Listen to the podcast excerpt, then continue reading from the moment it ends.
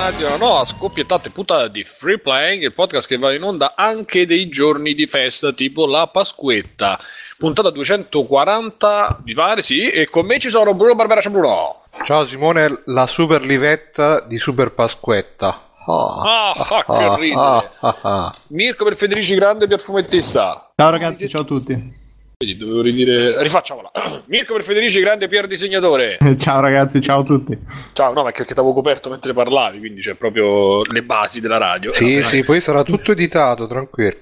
No, non ho detto questo, era solo così, no? Perché sentiamo. Facciamo sentire poi backstage, backstage. Ehm... Alessio di, ma- di, di da negozio, vita da, da Matteo. Matteo. Ciao Alessio. Ciao. Ciao. E, ah, aspettate che io non mi ricordo chi ci sta. Ah, Giuseppe Adria eh, dire- direttamente in diretta da Punta Rising. Ciao Giuseppe. Buonasera, qui i voli sono regolari, ci aspettiamo un cielo sereno e nessun ritardo. A te la parola. Va bene, grazie. È diventato eh, colonnello nel frattempo. Eh, sì, infatti. E nel frattempo è tornato... Eh, Angelo Angel Fish o Fish Angel o Angelo Pesce direttamente, direttamente da non so adesso se sta ancora in E, mo ce lo dirà. eh, Angelo, ciao Angelo. Salve, direttamente dagli studi di Activision. Activision, Activision sta preparando il nuovo Call of Duty, eh, forza, quello ambientato nella seconda guerra mondiale. Seconda guerra mondiale nel futuro. Che schifo, cioè Battlefield uno e due hanno fatto. Sto scherzando, lo saprai mm. quando sarà annunciato. Mascherina. Lo sai che ma scherzando tu... si dice la verità, vero? Pino Veritas anche. Vabbè, allora intanto eh, benvenuti a tutti, benvenuti al pubblico, benvenuti, questo è Free Playing che va in onda in diretta, va in onda la domenica, anche, anche se oggi è lunedì, è, mart- eh, sì, è lunedì perché oggi è Pasquetta, e... Mh, andare su w w w punto free playing punto i t per tenervi aggiornati su tutte le nostre super attività, tra cui canali, canali Telegram, tipo quello voce, quello scritto, poi ci sono quegli altri zozzi musicali eccetera che dovete chiedere a noi guardiani di porta, eh, guardie di porta, insomma, come si dice, eh, gruppo, di free, gruppo Facebook di Free Playing, dove ci sono un sacco di belli scatti di Giuseppe che vi faranno dubitare della vostra eterosessualità e anche della sua volendo, e Twitter e tutti i vari contatti di tutti i vari contatti di Free Playing. E, um, buona Pasqua, auguri, auguri tutti, com'è andata? Siete stati delle belle feste? Normale, bellissime, sì. Sì, sì, sì, parecchio, parecchio. Bruno, tu sei sceso? Sì, sono sceso dal letto, sono salito sulla sedia. Tu è perfetto. Vabbè, insomma, un po' di video e altri tutti. Ma poi si, si... come io si ho pedalato. Festeggia? Pedalato così hai fatto bene. Pasqua alternativa. E, e Giuseppe ha ucciso sette montoni, ha bucato una gomma. Eh sì, ho imparato a cambiare la ruota, tra l'altro sono molto la ruota eh. la ruota la, la ruota. Ruota. Rising si buttano le ruote, sono molto le contento ruote. No, praticamente posso raccontarlo un minuto? Certo. Pure. Allora praticamente è successo che stavo oggi andando, oggi parliamo di videogiochi, eh, quindi vai tranquillo. Che tanto be- no malissimo. No, ce la posso fare. Allora, eravamo sulla strada per Castelvetrano, no? Esci a Campobello, gira e dritto e vai a Castelvetrano. Devo andare alla diga dove di solito si fa passare la Pasquetta. Quante D c'ha la diga? Perché la è diga. Grossa. È vera, è resistente. A sta parte ci devo mettere sotto una canzone tipo... Due giorni che tranquillo weekend di paura. Due giorni che è tornato a casa sono aumentate le consonanti a dismisura comunque. Praticamente è successo che abbiamo sbagliato strada e al primo cantone abbiamo bucato. Praticamente allora ci dico al mio amico accosta qua, vediamo che se riusciamo a cambiare la ruota. E mettiamo il click, anzi Filippo Angiaracino lo mette e comando un caro saluto. E, e io ho detto vabbè, mi occupo io di smontare qua la, la, la, la ruota, levo il copercerchione, minchia, metto la chiave nel bullone, tutta la forza, diciamo, poi faccio ho pure rompere palestra. Il deflettore, guarda, guardavo la figura. T- tanto che mi hanno scambiato pure per l'altro. No, minchia, con tutta la forza, con la chiave, provando a girare, non ci riuscivo, madonna. A un certo punto passa un vigiano, che significa un contadino, e gli ho detto, buon uomo, senta, ma lei non è che sa cambiare la ruota, perché noi qua ci proviamo, provo tutta la mia forza, non riesco a svitare qua sto cazzo di bollone. Lui mi guarda. Sappiate che lui era vestito in blazer blu, con la camicia, la cravatta. Lui mi, eh, lui mi lui guarda, ti guarda e ti fa, cosa fai con una bottiglia di vino in mano? No, mi guarda, si mette a ridere e poi va lì e fa: scusa, ma lui che ci ho detto che cosa, come provi a, a fare? E gli ho detto: provo in questo modo, gli faccio vedere, provo a sfidarla. E lui fa: ma cosa fai tu di lavoro nella vita? E gli ho detto: eh, sono, sono lavoro in uno studio legale a ma Milano. Che studio legale? Lì ci vuole una nerchia, l'ho detto. Mi occupo di transazioni finanziarie. Fa: ah, comunque devi svitare nel senso opposto, mi ha detto. Minchia. E tu comunque non è che non sai cambiare la ruota, non sai svitare una vite. Sì, ma manco aprire una bottiglia o fare qualsiasi cosa ti richieda di girare. Pensa, pensa alle gocce, quelle per il naso che devi ta- gi- tappare. Quelle dei bamb- poi quelle col tappo di sicurezza per eh, i bambini che devi eh, premere e girare è proprio impossibile. Le spacca tipo i rumeni lui. Per Ragazzi, io non, eh, non, non ci riuscivo completamente, infatti... Eh. Eh, E' bastato, ho detto, ah, ora... Ma io confidavo in Filippo, invece manco lui. No, no, lui, lui completamente, anzi si è affidato a me, io... Lui ha messo il crick, devo dire. E niente, ho detto... Eh, però l'ha messo nel tubo di scappamento. Praticamente la macchina è esplosa. E io gli ho detto, guardi, la ringrazio, così è facile, sono bravi tutti, però insomma, no, mi sono sentito, sai, un po', un po' mortificato personalmente, perché dice l'uomo della strada, non l'uomo semplice. Ma a un certo punto la, dicono che l'hai sì, anche insultato e picchiato poi. No. Cioè, com- come si permette di rivolgersi a me in ma questa gli maniera? Gli hai chiesto no, quanto spende dal parrucchiere? No, ma infatti, cioè, nel senso, appunto, appunto questo, voglio dire, l'uomo semplice, l'uomo della strada riesce a cambiare una ruota, e io che teoricamente, cioè, sono laureato, sono, sono eh. fatto concorso avvocato, tutto quanto, eh? Non sono... Eh, vabbè, ragazzi, vi devo dire, fare anche questa novità, ora se servisse so cambiare una ruota. Hai visto come si fa? No che sai cambiare la ruota. No, l'ho cambiata io, l'ho fatto, l'ho fatto io, il quello mi ha detto, fai in senso inverso, io ho chiappato, ho incasato la, la chiave con una pedata, pam, e si sbitava. La intruppi, la inchiani... E poi me ne sono andato a arrostire carciofi alla diga. Bene. Carciofi. Da noi è, diciamo, una cosa tradizionale che si fa, e si arrostiscono la salsiccia e i carciofi. Col tritolo però. No, senza tritolo. Ma perché sto sempre sto tritolo, ste pistole? Vabbè, la... questi noi, luoghi comuni. Cioè noi, questo noi, folklore noi, voi del noi, tritolo, noi, i giudici, noi, queste no, cose. I giudici portati a spasso nel bagagliaio. Noi non siamo, noi, lo ripeto, noi non siamo stati storicamente un popolo belligerante. Sì, è una terra di amore e di pace. Mm. Siete tutti invitati a trovare la pace in Sicilia. Eterna. Ecco. Stavo aspettando che qualcuno lo dicesse prima di me. Per questo. Buona. Calato il silenzio. Angelo, dico... Da voi si fa questa, questa, questa festeggia, questa, cioè è vera quella cosa che nascondono le uova e devi cercare, tipo House of Cards, quelle robe là? Eh, in verità io passo le feste in maniera tristissima, perché sono un po' disconnesso dal calendario festivo canadese. Eh... Immagino che, che emozione il calendario festivo canadese. No, ce ne sono di più, solo che io non le conosco. Quindi normalmente il novantanove per cento delle volte funziona così: sto in ufficio e, e i miei colleghi eh, dopo un paio di volte che sono andato e non c'era nessuno, ora i miei colleghi lo sanno e mi ricordano, mi dicono: ah, domani non venire che, che è festa. Dico, ah, ma c'è grazie. Tipo il Bank Holiday, quella, quella festa che non esiste ma che poi esiste. Sì, no, allora, venerdì era festa ehm, e io l'ho scoperto giovedì, perché stavo facendo un colloquio ad un, ad un candidato insieme a un altro collega, e alla fine... Che era il prossimo, prossimo lead, lead animator... Sì. No, io sono in Activision sempre. Eh sì sì, eh, ormai, ormai. Eh, no, era un normalissimo casting couch, dai, chiamiamole sì. Le cose col loro nome. E comunque alla fine della chiamata fa: vabbè, domani è festa, quindi le faremo sapere la settimana prossima. Ho detto: ah, domani è festa, buono a sapersi. E quindi d- da lì ho imparato questa notizia. Eh, lunedì è festa solamente, ho controllato oggi, perché non ero, non ero certo, è festa solamente per gli impiegati pubblici. E quindi ho chiamato in ufficio, ho detto: no, si lavora oggi? Sì, ok, vengo. E quindi tant'è. Oh, ehm, e quindi non, non lo sai se si fa questa cosa del, delle uova? Non abbiamo fatto nulla di uova, però eh, qualche altro anno che ero un po' più preparato ho, pre- ho fatto la pastiera, sono andato a... Sì. Sì. Eh sì sì sì, sì. Uh, quest'anno no, però siamo andati a farci una, un, una bella passeggiata, ci siamo andati a fare... Eh, vicino al, sul mare così. Niente, ma tu sei anche festeggi anche tipo il capodanno cinese, quelle cose là?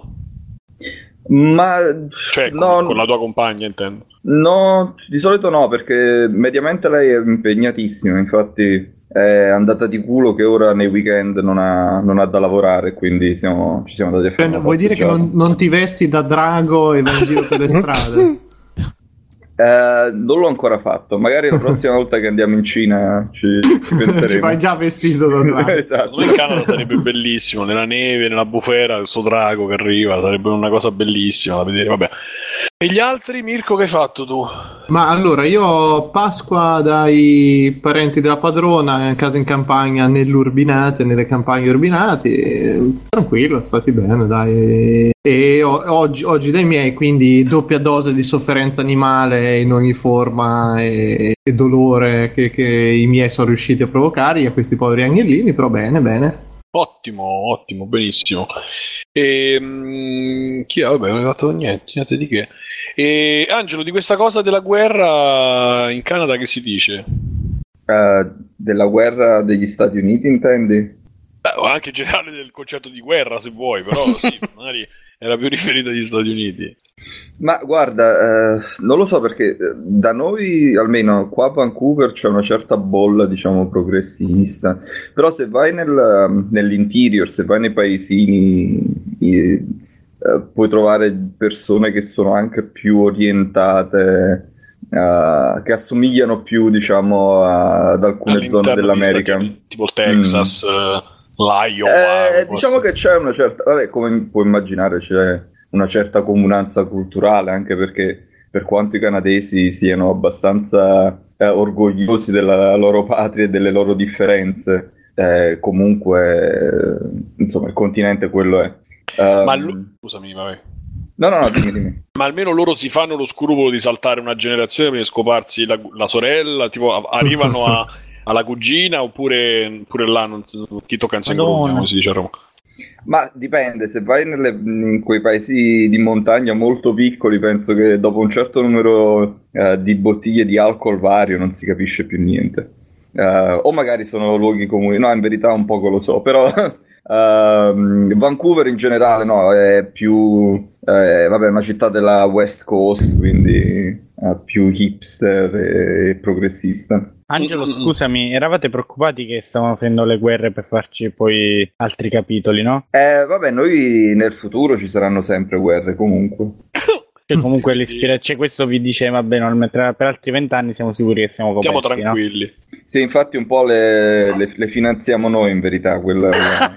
Beh, è tutta un'operazione di marketing. Non mi stupirebbe, non mi stupirebbe. Comunque questo clima ilare, in questo clima di pace, diciamo, insomma, dove praticamente... Ah, lo sapete che, se non ho letto male, Razzi è rimasto, il famoso Razzi è rimasto incastrato. Ah, non lo fanno, non lo fanno andare, non lo fanno tornare dalla Corea del Nord, questa cosa è bellissima. Dove cazzo vai? E lo tengono prigioniero, tipo là. Sì, si fanno Pasquetta lui e Kim. Si divertono troppo probabilmente ad averlo lì. Sì, beh, anche se però Free Playing è contro lo sfruttamento dei ritardati, questo quindi un po' mi ci dispiace. Comunque vabbè, insomma, in questo clima, insomma, guerrafondaio, di vendette, di minacce, eccetera, è uscito il trailer nuovo di Guerre Stellari, ragazzi. Bellissimo, di... ah. The Last Jedi. E... Vai Bruno. No, no, bellissimo, dai, ho visto The Last Jedi, ma anche il trailer del gioco. Guarda, quando, a me basta solo che sono andato Battlefront due. Eh sì, Battlefront Galattica e... Davvero bello, sono, sono entusiasta, sono entusiasta. Adesso addirittura il gioco ci avrà pure il single player, quindi pure... Il trailer del film, non ho capito che... Boh. Non, no, mia, mia, non lo so, ma forse ho visto un teaser, non ho visto il trailer perché non mi è rimasto impressa nessuna. No, ah, no, ma, è, ma è veramente il trailer, io penso più un moscio che si, eh, che si sia visto però, negli ultimi Mirko, anni. Forse, forse io sono completamente dello, dell'idea opposta. Perché ti, ti, esal- ti ha esaltato? Beh, tu so, so hai visto, ci sono astronavi, l'A T, pochissime, la, gli A T A T in lontananza. Quindi altra battaglia di A T and T, ci rista la maschera del nonno ancora più spaccata, non so se avete visto. Ma no, era quella di Kylo Ren. È quella di Kylo Ren comunque. No, perché c'è il respiro, ragazzi. Eh no. E si e sente il respiro bene. Audio, ma non è la maschera. No, del la nonno. Maschera è quella di Kylo Ren. Si... No, forse stai confondendo tra quello e tra il film e il videogioco. Si vede quell'altra cosa. Io nel film forse ho visto male, ma nel, nel primo... videogioco c'è la maschera di Darth Vader, se non mi ricordo male. A quaranta secondi, nel film ne... intorno ai trenta secondi più o meno, ma anche forse meno, si vede una maschera che è completamente uh, brustolita eh, e spaccata. Sì, infatti è la, è la ripresa di, que- di quella che avevano fatto per uh, l'episodio sette, quello vecchio, con però la maschera di Kylo Ren. Sicuro, eh? Sì, abbastanza. E... ce l'ho davanti agli occhi in questo e momento. E perché c'è il respiro sotto, scusate? Eh, c'è una eh, capite che il montatore stava a fare una pugnetta. Simo, dai. Ah, forse perché questo, c'è vabbè. Questa presenza ingombrante, no? Comunque de nonno che ha sistemato la famiglia per bene. Sono ancora tutti litigati per colpa del nonno e quindi non ce lo leviamo ancora dai coglioni. Mamma mia, che palle. Guerre Stellari. Però comunque concordo roba... con Simone che in realtà mi ha eccitato più questo trailer che qualunque altra cosa fosse uscita di Fanfiction sette, eh? Eh, io sono della, vabbè, sono della mia, sono d'accordo con me stesso perché devo dire che mi ha fomentato più questo, perché comunque pure qua eh, lui, lei che si allena con lui invece che Yoda l'allena, allora, se te mi, però mi, mi fai un montaggio di uno che c'ha l'allenamento, non c'è tum, tum, tum, tum. Eh, cioè, dai. E, e comunque dicevo, questo l'avevo detto mentre lo vedevo, l'ho visto un paio di volte. E senza Joe Williams Guerre Stellari perde del cinquanta per cento qualsiasi tipo di appeal, eh? Boh, magari è una mia. Però c'è... Qua, si sente po'... Eh, se, sotto... Ma lo sto vedendo in questo momento, comunque. Già mi sto scendendo il latte. E quello già ti mette i brividi, cioè... Sì, proprio i brividi. Vabbè, tu Bruno, tu basta ti vedi i russi che si menano e sei contento. Bellissimo. Ognuno, esatto, ognuno è... Cioè, guarda, sono arrivato a metà trailer e c'è lei che praticamente sta a terra, che sta contando le pietruzze a terra. Poi ti fanno vedere l'isola dall'alto. Sembra un documentario National Geographic. Sì, quello è vero, eh. Poi fanno vedere la cosa Carrie Fisher da dietro, che non ci sarà, però ci sarà. La maschera spaccata. Esatto. Sì, sembra uno slideshow, sembra questo, questo è il trailer per non vedenti de... bello, di, di Bruno. Eh. Pubblico, esatto. No, sembra le foto delle vacanze, no, il, l'album di famiglia, un'altra, un'altra cosa dell'isola. E qui è dove zio è caduto, vi ricordate? Oh, e si è mozzicato la lingua e si è andato all'ospedale, uno spavento. Una panoramica del, delle pianure qua. No, ragazzi, sì, però... Eh, il mondo di Quark. No, uno che corre. Ragazzi, il teaser di episodio sette, se non mi ricordo male, era quello lei con che siamo a casa ciube, no? Ah, che bello! Wow. Eh, Lui però che lì se la giocavano facile perché cacciavano subito fuori l'elemento nostalgia, ti facevano sentire la musica, ti cacciavano fuori il Falcon, Ian Solo e Chewbacca. Ah, quindi... ma secondo voi che cosa vorrà dire a, a Coso che dice che è ora che i Jedi finiscano? Cioè, io l'altro giorno ho visto tutta una...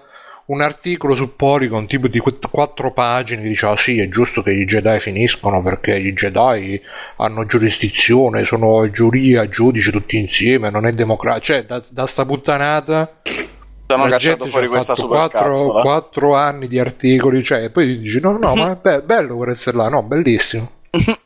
Vabbè, eh, Angelo c'è un commento? In verità ho visto solamente il trailer del, um, del videogioco, eh, certo. non ho, Battlefield non ho ancora visto due stiamo film. Parlando, esatto, sì. Tra l'altro comunque c'ha due o tre pezzi il trailer del gioco che non è accio per niente. Eh, il trailer del gioco è molto simpatico, però eh, c'ha un po' questa cosa di uh, in-engine footage che secondo me non significa in-game. Cioè sono eh, esatto. cine- cinematiche fatte in engine, cosa che è buona e giusta, insomma, però non è rappresentativa. Tra l'altro ieri, ieri notte, in questi deliri pasquali, io e altri ascoltatori su T-Speak ci siamo rivisti il trailer di Battlefield, di Re- che cazzo era? Resistance... Uh... quello famoso di Res- che era Resistance uh, a- alla vigilia della PlayStation tre. Eh, il primo e... Resistance? Fall of Man. No, no, il secondo, quello ah. che fu uno scandalo perché... era praticamente fatto in C G I non... e loro lo spacciarono come grafica. Ah, era chi... non era Killzone? Killzone, Killzone scusa, ah, eh, scusami, no. scusami, Resistance l'abbiamo visto, era, era nella stessa ondata. E eh, perché poi siamo rivisti appunto le tre dove presentarono PlayStation tre, eh, comunque abbiamo visto dei pezzi e c'era un video che faceva vedere mh, anche altre cose. Allora partiamo da, da quello di Killzone, praticamente eh, veramente c'era da denunciarli perché neanche oggi si riesce a fare la roba così, eh, quindi c'è veramente adesso lo voglio rivedere, mi sono curioso. Ah, ma Mirko guarda, è imbarazzante, ah, no, guarda, guarda. È imbarazzante. Eh, cerca quello la full quality perché ce n'è uno a bassa qualità di I G N che fa cagare, invece poi ce n'è un altro diciamo in presa diretta ed è ok, ecco che questo è il tre duemilacinque announcement trailer, ok, russo, è russissimo, quindi H D. E mentre tu vedi e commenti eh, ma anche le animazioni, cioè delle cose che non sono possibili in natura neanche oggi a momenti, vabbè. E, ma sembra il trailer di Guerre Stellari, guarda, a vederlo così, stessa cosa. Eh sì, sembra e... loro che parlano. Corrono. E poi c'è... mi sa che hai visto un trailer sbagliato, mi, perché, ma è quello che stanno in aria cosa. E stanno scendendo. Sì, Killzone due, no? sì, sì, sì, sì, ok, me lo ricordo, me lo ricordo. Cioè, pensa a un gioco così. Beh, ma se non, non dico una cazzata, probabilmente la dirò, però non era uscito po- dopo Gears of War, quindi cioè loro si devono andare a scontrare con quello che era lo standard. No, cioè... aspetta, il trailer forse è prima di Gears prima, of War, prima, perché duemilacinque Gears of War duemilasei Ah, del duemilasei Gears of War? Okay. E questo non ho capito, questo doveva già su P S uno, di... P S tre. No, P S tre. P S tre. Ah, ecco. E, e poi c'è un altro video correlato che esce con scritto tutti i giochi dell'annuncio, col paragone tra il trailer, cioè tra il trailer, tra il mostrato e il gioco finale. E, e tre versus la now. Gente, la gente si è, si è incazzata per Killzone, ma se guardate Motorstorm, cioè lì c'è da mettersi le mani nei capelli, che io non ho, perché c'era il fango che schizzava, le rocce, era una roba Motorstorm da, da, mostra, da gioco mostrato che era impressionante. Invece se guardi il gioco vedete, sono delle latte con le ruote che corrono, cioè un imbarazzo impressionante. E poi io ricordo carino Motorstorm per P S tre, però non ho visto il no no questa cosa che dice Simone è vero, comunque, che anche quello aveva suscitato parecchie. Eh, ma quello anche più di Killzone, eh, eh. Cioè una cosa veramente. Poi c'era invece la Heavenly Sword, che paradossalmente era uguale se non meglio, e... Ninja Theory di qualità. Mi ricordo che altri giochi onestamente, però insomma eh, e quindi niente, insomma così. Ehm, per andare avanti, ah, vogliamo fare un po' di vogliamo fare un giro di extra credits prima e poi eh, vediamo se c'è. Bruno, che dici? Sì, sì, sì. E allora dai, Angelo, ci vuoi dare vuoi fare un giro di extra credits iniziale? Uh, sì, beh, non è che stia giocando molto, sto continuando a um, uh, Mass Effect. Ah, però... no. Sì, Andromeda, certo. Eh... Ah, scusa, eh, c'è la GIF, ragazzi, non so se l'abbiamo messa nel gruppo, io ogni tanto la vedo quando sono giù, che muore un parente, cose del genere. La GIF con, non so se hai visto il tizio di colore che fa le motion capture. Ah, sì, sì. Guarda che cioè, fa uscire le lacrime quella cosa, specialmente la camminata, io non ci posso pensare. La camminata con la gambe larghe, no? Scusami, sì, ma quindi stiamo, stiamo accusando adesso prima le donne e ora gli uomini di colore? No, no, assolutamente, anche perché poi nell'altro cosa è tutto, ne so, le donne, perché ci sta. E tra l'altro ho visto l'animazione, quella della faccia, che lei fa quella faccia così, che ho visto dove succede quella cosa, cioè lei si risveglia dopo che tipo sviene e fa quella faccia, cioè una cosa imbarazzante. Scusa Angelo, dicevi? Uh, no, nulla, sì. Eh, no, in verità c'è un video anche molto simpatico, simile, diciamo, con gli attori veri, fatto sui glitch di FIFA, che è abbastanza divertente. Comunque nulla, stavo giocando um, con, con l'ultima versione, con la patch. Come butta merda su I A, eh? Fa, bravo, bravo, bravo. No, come? L'ho comprato con i miei soldi, ci sto pensando. Hai comprato?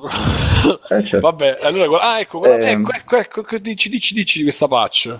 patch eh, anzi, nulla, secondo me, eh, allora, io sono a, lo sto anche giocando su P S quattro Pro, quindi forse alcuni difetti di alcune di robe di Bravo. rendering eh, saranno eh, magari esclusivi della Pro e non sulla versione base. Eh, hanno aggiustato un pochino gli occhi scurendoli ai lati, ma penso che lo shader sia lo stesso. Solamente hanno cambiato un po' la texture, funzionano meglio. Il, insomma, il gioco si fa giocare. L'unico problema è che, ok, ci stavo giocando, viene la mia fidanzata, fa: ah, ma questo oh. è brutto. Mm? E lei non gioca, e giochi. Cioè, è proprio brutto. Ho detto, vabbè, uh, ok, vabbè, brutto. Lo, lo, lo levo e metto... Um, cioè, si è sentita uh, tipo insultata. No, ho detto, vabbè... Eh, Se, se, se pure per te che non hai mai giocato a un gioco lo vedi che eh, dici che è brutto eh, graficamente, eh, ah, boh, sarà ora di provare qualcos'altro. Ho messo Metal Gear Solid um, cinque, che non l'avevo, non l'avevo ancora giocato, e, e niente, mi sono fatto l'intro insieme a lei, eh, una roba giapponese in, fuori di testa. Vabbè, voi ci avete giocato tutti, immagino, quindi sapete no. di cosa parlo. C'è uh, peraltro con un amore degli... Qual è la roba giapponese fuori di testa? Mi sono perso. Eh, quando ti risvegli nell'ospedale... Ah, eh, Metal Gear, sì, scusami, non, non l'avevo collegato, per me non era una roba giapponese e neanche fuori di testa. Ah, no, sì, okay. Non l'ho giocato ancora io, perché c'è un problema che ho iniziato tre volte il tre e non sono riuscito ad andare avanti più di sei passi, quindi... o è la mia avventura con Free Playing è fi- sì, con Metal Gear è finita, oppure non lo so. No, in verità poi il gioco vero e proprio è molto bello, devo dire. Uh, sto alle prime missioni ed è veramente bello, però uh, queste parti uh, cinematiche di Kojima dove prende il controllo del, uh, della camera ogni tre secondi e cambia inquadrature, e peraltro sempre con questi effetti sonori, uh, ci sono degli swoosh ogni tre secondi quando cambia da, ma da, tipo da, da una Bruno. Parte all'altra.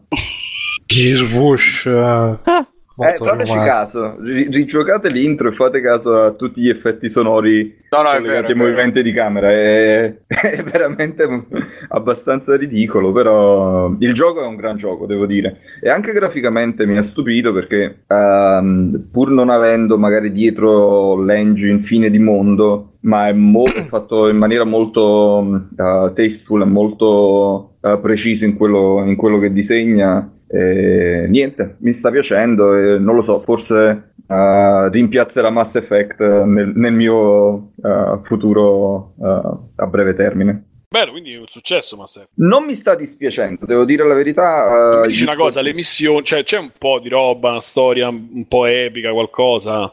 Allora, per ora, per quello che ho visto, uh, sì, uh, è meno intrigante, diciamo, del primo Mass Effect, perché lì c'era uh, più mistero. Qui invece a me dà abbastanza fastidio quando uh, parti e sei uh, automaticamente l'eroe, il prescelto, e devi risolvere i problemi, no?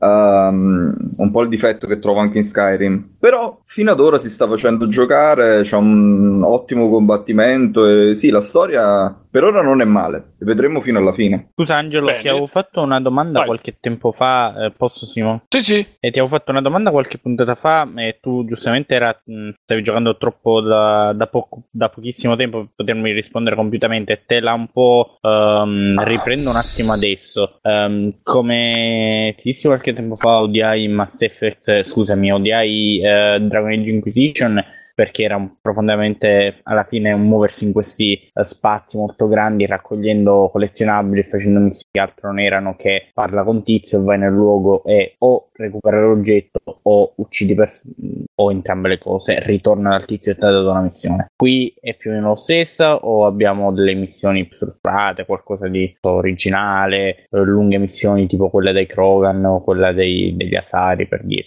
Uh, allora io non lo sto giocando perché ho letto anche questo questa critica um, che insomma uh, c'è tanto da fare ma effettivamente non è nulla di molto interessante, eh, quindi diciamo ah, un po' per, uh, perché non gioco molto e quindi per limiti di tempo, un po' perché sono partito già uh, diciamo condizionato, sto evitando di fare milioni di missioni secondarie, uh, quindi per ora seguendo la trama principale devo dire non è male. Però ho letto che sì, questa è una critica molto molto comune, dicono sì, è un mondo pieno di roba da fare, ma è, è roba molto poco interessante.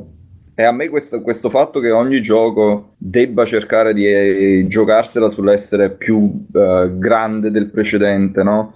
Sulle dimensioni della mappa, sulla quantità di roba da fare, secondo me è una perversione dell'industria che però evidentemente vende, ma crea giochi peggiori. Ah. Mm.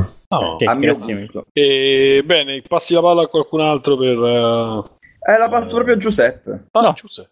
Ragazzi, eh, praticamente adesso Giuseppe ci parlerà di Resident Evil sette e all'inizio dice ah, farò un sacco di spoiler, però non vi spaventate, ascoltate tranquilli perché comunque fa- ha fatto alla fine solamente due spoiler che comunque ho censurato. E quindi non, non vi spoilerete niente e comunque i discorsi si capiscono lo stesso, anche perché erano dettagli che diciamo anche omettendoli i discorsi si capivano. E per il resto all'inizio c'è una voce che si sente un po' male, quindi un po' di pazienza, però poi si sente meglio e abbiate un po' di pazienza perché Free Playing vi vuole bene, Giuseppe vi vuole bene, io vi voglio bene, un abbraccio a tutti, pace, ciao. Ok, eh, io non so quanto posso, allora vorrei parlare di Resident Evil sette, um, e no. del non posso? Nulla? No. basta. No, vabbè. No, scherzavo.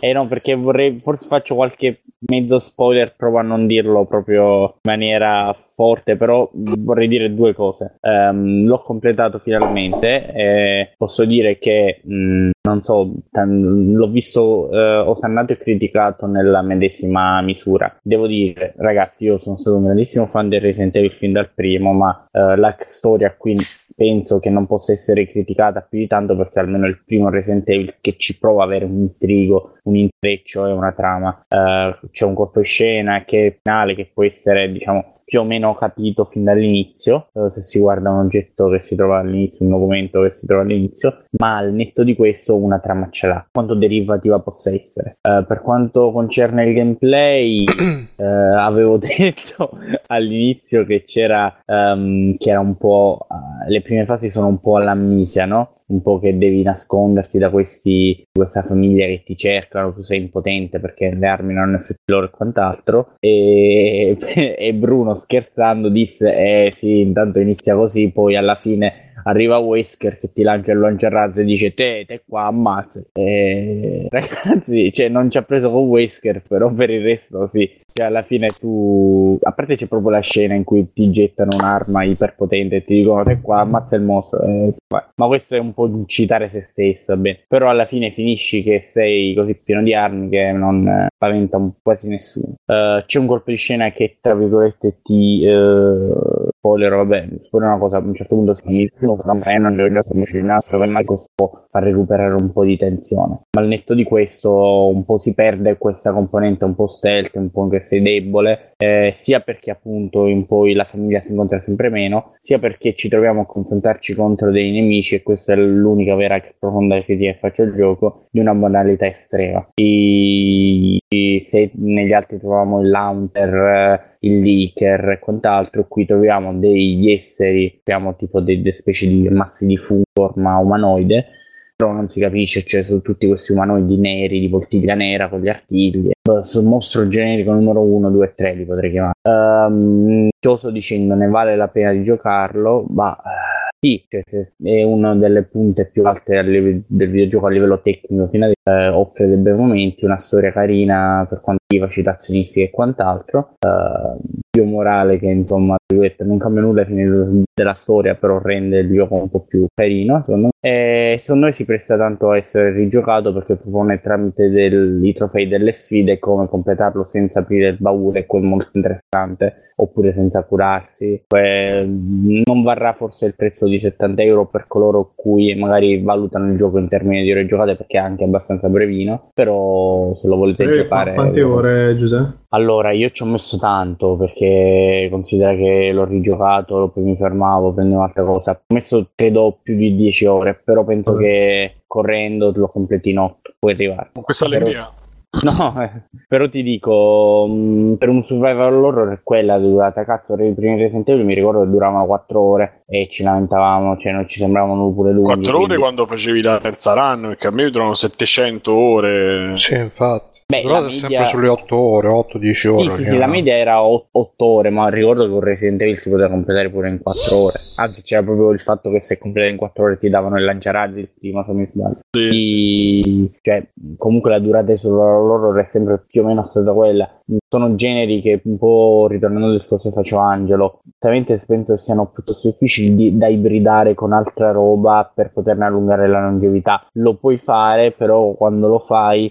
L'horror è un genere così tanto che vive di equilibri così delicati che se li alteri rischi di snaturarli. Qui abbiamo avuto un po' il ritorno alle origini, quando si lamenti la gente è diverso, no? Abbiamo avuto il ritorno alle origini di voler ricreare determinate atmosfere, seppur attraverso mezzi e strutture di gioco nuove. Secondo me è un esperimento riuscito e spero che li paghi in termini di vendite e termini. So che ho detto che stanno già pensando un otto, e anche se avevo detto che le vendite erano state alte rispetto a quanto era stata la copertura mediatica, perché l'ho visto giocato da tutti su YouTube, però non ha venduto altrettanto. E, boh, secondo me è un gioco che venderà tanto sul medio-lungo termine, perché un gioco appunto quando cala di prezzo è assolutamente vendibile, dura decima ore, decina d'ore. però a quanto pare il mercato è ancora ancorato, correggere se sbaglio, ancora alla vendita del Day One. E niente, concludo solo dicendo che tra l'altro il, il main spoiler del gioco, il colpo di scena principale del gioco, non dico qual è, ma l'avevo indovinato Mirko durante l'ultima che abbiamo fatto. Andate ad ascoltare l'ultima puntata. E detto uh, questo, passo parola proprio. Posso dimmi. Fare una domanda prima? Sì. Uh, uh, non so se tu giochi molto agli horror. Io ho giocato un po' a Resident Evil sette, però uh, in V R, che mi ha dato veramente fastidio, e quindi mi ha anche diminuito il senso di tensione e di paura, perché ero talmente conscio e appunto uh, non lo so come descrivere, un po' nauseato che Uh, mi ha un po' separato dal gioco invece di immergermi di più. Ah, uh, secondo... cioè, quindi il, il, il V R ti ha diminuito. Avrei, mi sarei aspettato. Io non l'ho giocato in V R, però mi sarei aspettato teoricamente il contrario. Cioè, che il Vabbè, V R per me, perché, per il, perché il V R, diciamo, o funziona o non funziona. Quando non funziona, è, ed è una cosa soggettiva, ovviamente, è, è abbastanza fastidioso. Infatti, non l'ho potuto giocare più di venti minuti perché stavo iniziando a sudare, cioè era veramente non, non confortevole. Però tu che l'hai giocato e, e appunto non so quanto giochi horror, ma e, per quanto riguarda la tensione e la paura, come lo inquadreresti nel panorama? Allora, non so se forse tu l'hai visto, io comunque ho fatto quello, quello speciale su Silent Hill, più o meno di horror sono abbastanza appassionato. Ah, a proposito, bellissimo a proposito, speciale. Si ah, parlava carino. Di farne uno di Resident Evil, ma sui canali giusti. Guarda, do- dovrei, anzi, a livello di paura, Giuseppe, ci useresti la Bristol Stool Chart, che non so se per chi lo, non lo sa è un grafico che riassume la forma della merda, cioè quindi in base, in base alla forma della merda c- tu ci dici quanto hai avuto paura.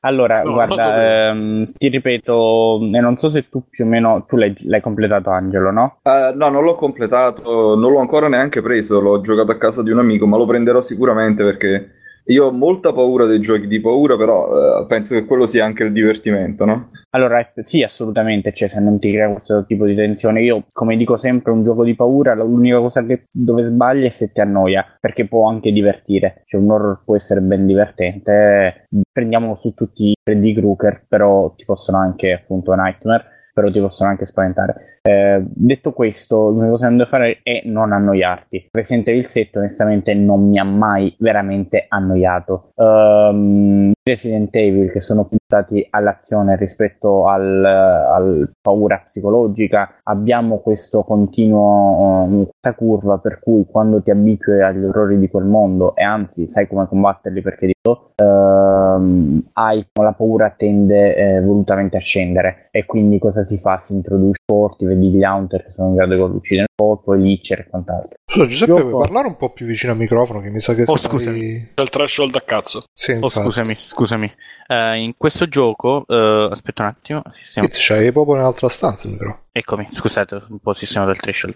In questo gioco qual è il... abbiamo appunto il fatto che all'inizio, l'hai giocato, non è uno spoiler, sei prigioniero di questa famiglia di pazzi, no? E, e in questa situazione è chiaro che la tua paura principale è uscire da una casa nella quale sei intrapponato in cui sei alla mercé altrui. Quello è il picco, il primo momento è il picco in cui raggiungi il massimo della paura perché giustamente sei inerme e questo non fa che sottolineare questo continuo sentimento. Devo dire che i momenti eh, più avanzati del gioco, quando non hai a che fare con la famiglia e quando eh, hai a che fare con i mostri comuni, purtroppo non soffrono, eh, soffrono un po' di cali significativi della tensione, vuoi perché questi mostri non sono nulla che all'impatto visivo, vuoi perché gestirli sia a livello di intelligenza artificiale che di armi, eh, di dotazioni, di risorse che acquisisci, eh, insomma non è per nulla non è per nulla difficile. Io ho giocato a normale, non ho fatto particolare attenzione nel gestire l'inventario, ho finito il gioco pieno di roba e questi sono elementi purtroppo che in un videogioco do- dove la narrazione passiva tipo un film non ha bisogno di gestire questi elementi, un videogioco lo ha. So che può essere banale dire se sei più inerme hai meno paura, però è la verità e, e qui purtroppo si avverte questo. A un certo punto del gioco si eh, di nuovo eh, per due motivi, sia perché la paura diciamo ehm, c'è un senso di eh, manca- mancata speranza. Ora faccio un grosso spoiler, mi scuserete però no, mi stacco Cioè, no, non fa una... spoiler, Giuseppe, che poi devo rimontare. Una è una cosa che, e da quel punto del, del gioco in poi, si ha un forte senso di ineluttabilità, di mancanza di speranza, e questo ripristina un po' la paura e il, l'angoscia. Però, ripeto, purtroppo è come se fosse uh, una linea discendente che ha qualche picco che magari non, non, non rende la, la discesa della tensione rimpida, però purtroppo avviene. E non, il che non significa che il gioco non sia fino alla fine affascinante, però eh, non vi aspettate che sia tutto come il, la prima oretta del gioco, ecco, solo questo. E abbiamo finito, Simo, Simone? Dove andai? È uscito proprio di casa, eh, per non sentire. Eh sì. Terrore puro. E spero ha di, di essere ha detto, stato insomma, sufficiente. Ha detto Simone che l'unico modo per contattarlo, Bruno, è sparare un razzo in aria. Segnale di fumo. Spero che sia stato soddisfacente, come un po' risposto a quello sì, che chiedevi. Sì, no, no, no, grazie, sì, certo. Vabbè, eh, comunque lo giocherò sicuramente, quindi... No, ma ne vale eh... la pena. Te sei un fan della saga? Uh, no, non sono un fan della saga, uh, ho giocato, non ricordo neanche a quale altro se- uh, Resident Evil, uh, come non sono neanche un fan di Silent Hill, okay, in verità, uh, però ecco, insomma la cosa sì. mi intriga molto. Di Silent Hill lo vorrei recuperare un po' proprio per lo speciale che avete fatto, che è veramente veramente bei contenuti, no, grazie uh, ma anche e soprattutto dopo aver giocato a P T, che per me personalmente è davvero un capolavoro. E diciamo il sentimento che provi in P T all'inizio, cioè che sei braccato e quant'altro, lo provi nella primissima parte del gioco, e quindi quello diciamo contribuisce a avere la tensione alta. Poi eh, accade quello crea, che crea appunto il solito effetto che hanno Resident Evil, che man mano diventi un carro armato e i nemici non ti fanno più paura. Eh sì, ma sì, più che altro diciamo il fatto che eh, i nemici, eh, la, la famiglia fa sempre paura, perché come detto è fatta molto bene. Gli altri sono i più potenti, diciamo, sì. sono i nemesis di turno. Sì, sì, gli altri per Quindi la banalità scappa. del corriscappa, esatto. La, gli altri per banalità non fanno, non fanno proprio mai paura, secondo me. C'è proprio, secondo me, una piatta. Mi stupisco, onestamente, non lo so come abbiamo guarda, potuto fare guarda, tanto bene giocato, la famiglia e tanto due, male gli altri. Scusa, l'ho giocato, ho visto due video. No, scusa, tu ti ho interrotto. No, no. Però, secondo me, hanno provato, tutto sommato, loro hanno provato a fare un, uh, un'evoluzione di quello che era il classico Resident Evil. Uh, quello vecchio, e l'hanno ri- riproposto modernizzandolo, solo che poi ne parlavo l'altra sera um, su Picca con, uh, con Aku e con non mi ricordo chi altro ci fosse. No, a un certo punto c'ero io, perché l'ho iniziato proprio da pochissimo l'altro giorno e ho fatto appunto la prima una due ore, per non fare spoiler, fino a che non c'è quella scena col personaggio stai cercando, insomma, eh, Giuseppe, non so se hai capito. Sì, sì, sì. E, ed è cioè, molto quella, forte, quella, è molto uh, forte, quella, quella è subito, diciamo. Sì, è abbastanza presto. Io l'ho giocato piano proprio perché mi ha messo ansia, e quindi ha funzionato molto bene per me, perché non mi era mai capitato con un Resident Evil, se non forse col primo che ho giocato, che è stato il quattro, che li, i primi passi mi mettevano ansia, poi man mano acquisti sicurezza e vai, appunto.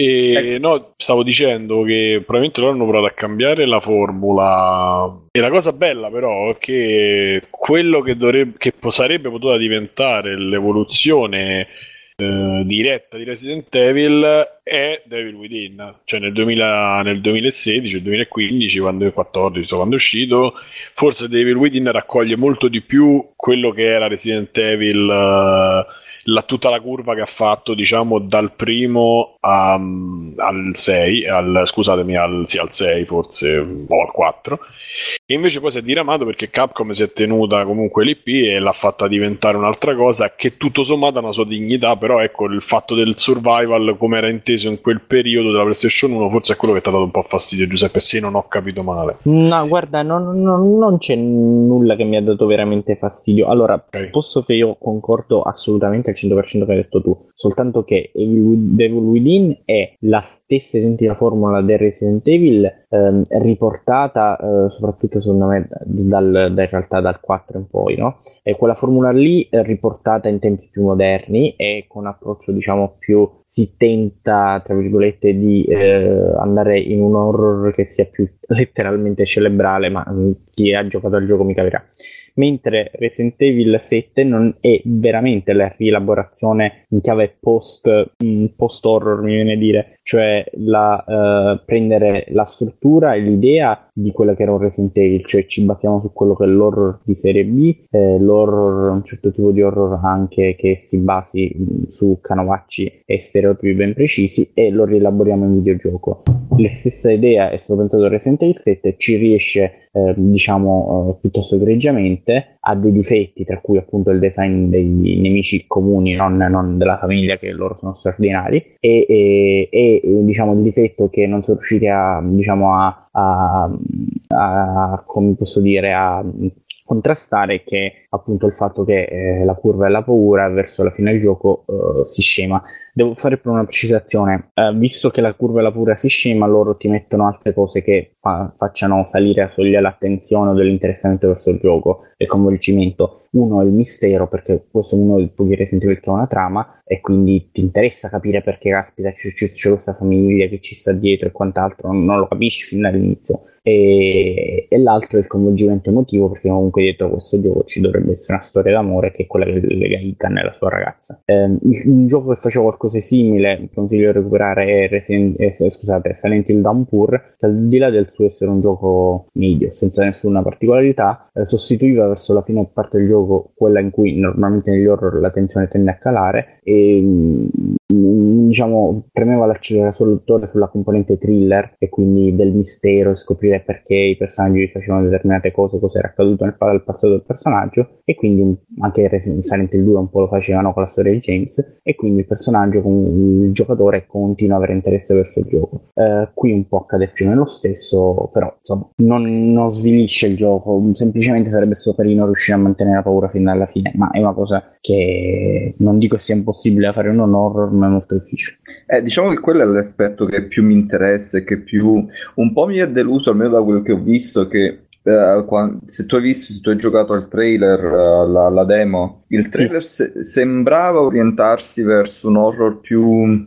Uh, misterioso e cerebrale in un certo senso, eh, cosa che per esempio appunto ritornando a P T adoro, il fatto di dover scoprire questo, questa trama uh, o queste ipotesi sulla trama, andando anche in gruppi a parlare, a fare ipotesi collettive, a esplorare ogni centimetro del gioco. Eh, sembrava voler insomma Uh, andare in quella direzione, anche fatta in, anche se insomma la demo non è, non è ai livelli di, di P T come, come cura dei dettagli eccetera. Eh, poi il gioco finito invece credo che abbia una trama molto più lineare e manifesta, diciamo, uh, cosa che insomma è sempre meglio di non avere nessuna trama o avere una trama completamente assurda. Però per me diciamo il, il mistero nell'horror e, e soprattutto il fatto anche di, di creare una community, di andare a vedere, di cercare di, di decrittare diciamo il, il significato nascosto, è una cosa estremamente affascinante. Allora guarda, ti, un po', purtroppo un po' ti rovino l'entusiasmo nel dire che, ma non è una critica perché come ho detto il gioco come scrittura mi piace, eh, qui non ci sono misteri, cioè ci sono misteri che però il gioco ti risolve non appena ti dà, alla fine ti, ti spiega proprio, tu scopri cosa è successo, e scoprire cosa è successo ti serve perché insomma quel personaggio alla fine dovrà fare una scelta, compiere determinate scelte, e quindi ti serve a capire perché arrivi in quel punto. Eh, gli unici misteri, cioè gli unici buchi nella trama che ci sono, eh, sono il fatto che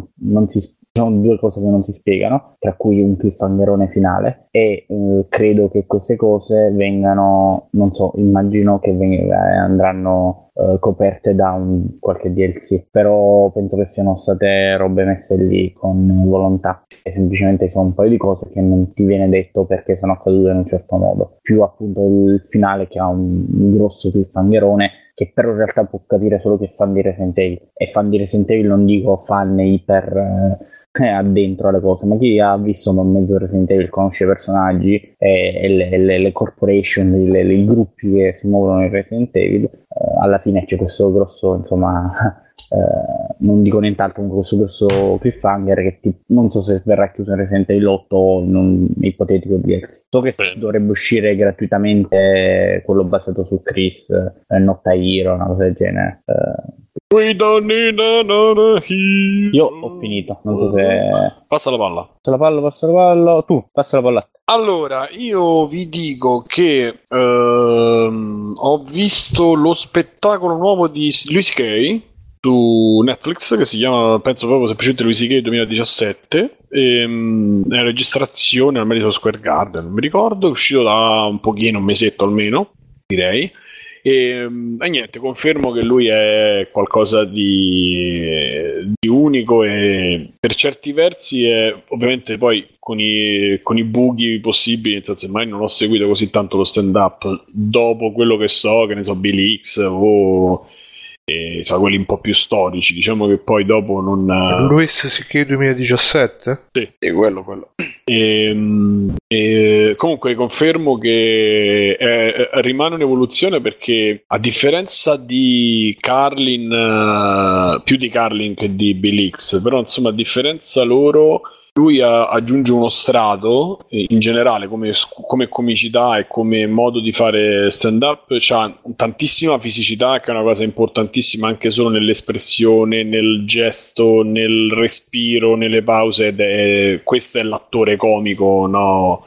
Vabbè, senza far nomi, insomma, questo è l'attore comico che costruisce su, anche sulla propria fisicità e sulle proprie movenze, ma questa vabbè è una cosa che già c'era da tempo, da, da molto tempo, però lui aggiunge secondo me una, una, una, uno strato in più, che è la, eh, il riuscire a rimanere nelle regole, invece, cioè pur essendo, eh, pur rimanendo nelle, nelle convenzioni, o comunque apparentemente non spaventando molto, nel senso che se voi pensate a Bill Hicks, appunto, io prendo i più grandi, insomma, Carlin, che andavano molto sul... Carlin era uno che ce l'aveva quella religione, ma ce l'aveva in maniera brutale quella religione, cioè faceva una critica pesante accompagnata poi dalla battuta. Uh, Louis C K, per esempio, nel tema religione, che è una cosa che io trovo un parallelo, perché comunque è una cosa di cui si parla sempre nella satira, ci sono sempre quei cinque sei temi: sesso, droga, religio- sesso e religione, morte,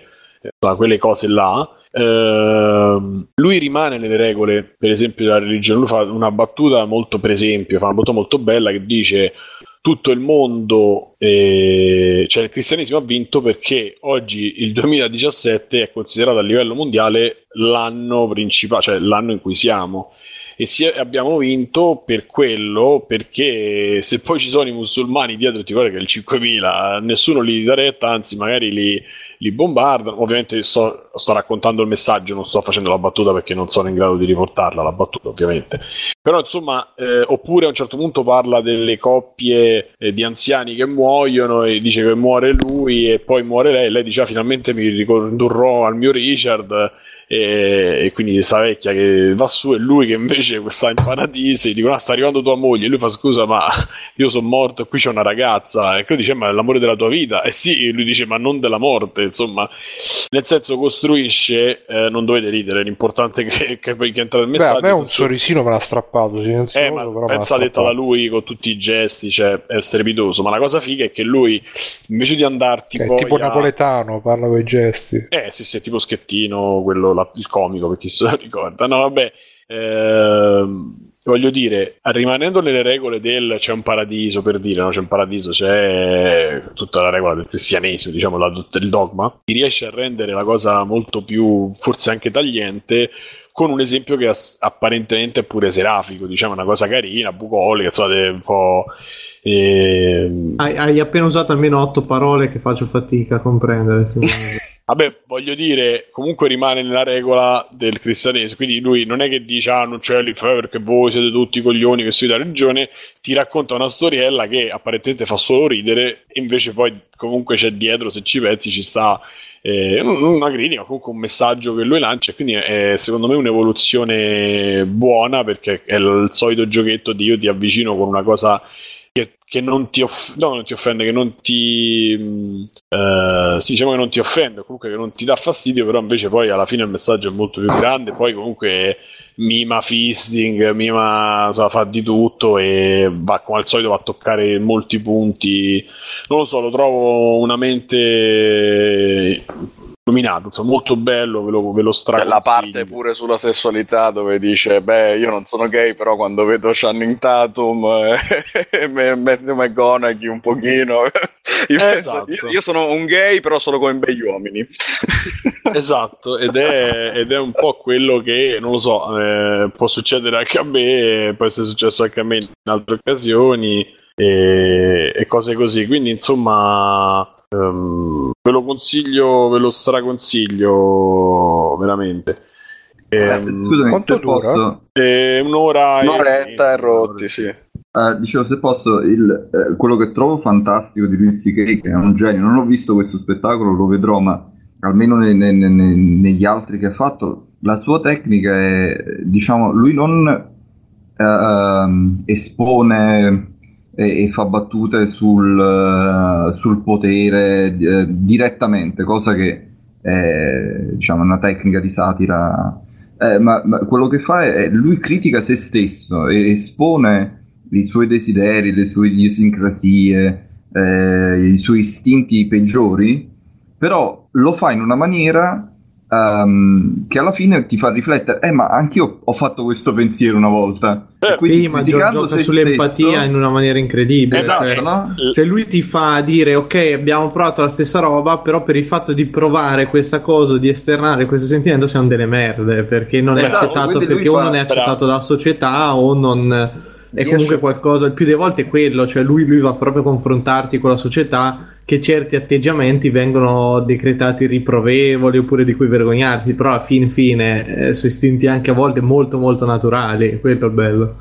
E, e quella è la cosa veramente potente, perché quando, se tu dici oh questa cosa è una merda, no? E lo stai proiettando all'esterno e magari altri dicono sì sì sì è una merda, ma, ma, ma verso un terzo, mentre lui, proiettandolo verso se stesso, ti fa ragionare, oh, io sono una merda. Esatto. Ma è un messaggio molto sì. più potente, perché bravo. La critica verso il terzo è facile, mentre farti ragionare sui tuoi stessi atteggiamenti e farlo in una maniera, diciamo, um, come dire... è ancora implicita, più potente, è, è veramente sì, esatto. Come, come se fosse lui, che però tu, ci, tu ti ci rispecchi, quindi sei anche tu. E esatto. quindi appunto funziona eh, ancora di più. Il meccanismo è e... proprio per quello che funziona, certo. no?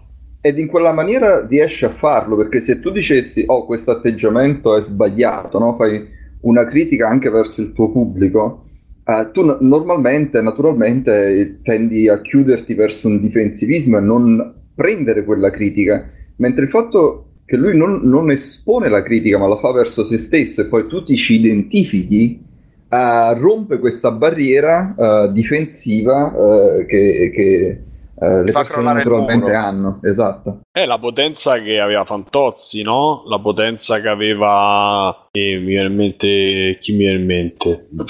Principalmente mi viene in mente per il villaggio dove faceva Fantozzi, che comunque eh, Alberto Sordi. Eh, anche bravo, anche Sordi c'aveva quella cosa, un po' di meno secondo me la, gliel'hanno un po' cari- montata un po' sopra, però io non, non ne so tanto, cioè, non ho visto magari tanto, troppo di Sordi, però eh, sicuramente Fantozzi c'aveva un po' quel, quel potere là, e, e lui effettivamente, e questo non solo, fa questa cosa che in verità non si scopre l'acqua calda, cioè si scopre l'acqua calda, è una cosa molto nella, nell'ambito della comicità satirica, quella dello stand up, del monologo funziona, ed è funziona proprio così, ed andare a toccare delle corde che sono tabù, eh, ehm, e, e ti fa ridere, ma non ti fa ridere, non è una risata... È quello che io dico sempre, ovviamente. Non è liberatoria, mi... è quasi imbarazzata come risata. No, è, è quello che io dico sempre quando ci si schiera, poi specialmente magari all'interno di. Non tanto in puntata, no? Anche in puntata, quando esce quel tipo di comicità che magari io lancio un po', rilancio un po' di più, quella un po' cattiva, un po' così. Eh, mi, sta, mi sono state fatte diverse critiche, diciamo a livello magari non, non in puntata, ma insomma a livello in, per nos, insomma nelle varie chattate su Spicco, nelle varie occasioni, eh, è quel tipo di risata che ridi perché sublimi in qualche maniera, perché non, tu non vorresti, cioè non è una cosa che ti fa ridere lì per lì quella cosa. Per esempio ce n'è una che ho condiviso, anzi che non ho condiviso perché uh, perché poi appunto magari mi, mi dicevano qualcosa di male. Se riesco a recuperarla entro breve lo faccio vedere, però dico che ti dà quella um, uh, tu ridi ma non perché lo prendi in giro, ma ridi per una reazione quasi nervosa, però ma diciamo Simone che spesso la linea che separa la battuta dalla presa in giro, dalla proprio dal tra virgolette dal bullismo è molto sottile. Ecco, tipo per esempio di questa lì. Qua che io non ho condiviso, c'è una foto di una di una, di una pista da sci, diciamo di una di un'ambientazione di un paesaggio nevato, c'è scritto è bianca, fredda e ci si può giocare quanto si vuole, non è il corpo di Chiara Gambirasio. Cioè questa cosa può non far ridere, può far ridere, però eh, l'obiettivo non è prendere per il culo una, una bambina che è morta, ma farti ridere di una situazione che comunque è brutta e fa... cioè, è il mio è modo di intenderlo, è un tabù, e quindi eh... ma insomma che... Simone, a me queste battute un po' mi sembrano quelli che vogliono fare per forza il Il, il fenomeno, allora vanno a trovare il tabù e ci fanno una battuta facile. Beh, però si può, eh, però come, si può ridere anche su questo, così, ragazzi, queste cose dai. Le scrivono. Comunque, a prescindere, io non voglio andare a parlare del, dei massimi sistemi, dicevo quello che riesce a fare lui, come tanti di questi, però secondo me lui di più rispetto per esempio a Zizzazzari, che invece è un po' più comicotto da... Ehm, l'ho trovato un po' più eh, comico da monologo, quello alla Brignano, ovviamente capite un po' più alla Zelig lui. Sì, sì, oppure Bill Blair che c'ha que- a metà, Bill Blair c'ha dei momenti che va alto e basso, comunque fuori dentro, Elijah Snyder che pure non tocca tanto, non la... invece lui sì che c'ha quella potenza di andare a toccare grossi, grossi dentro, toccarli bene, che, che poi...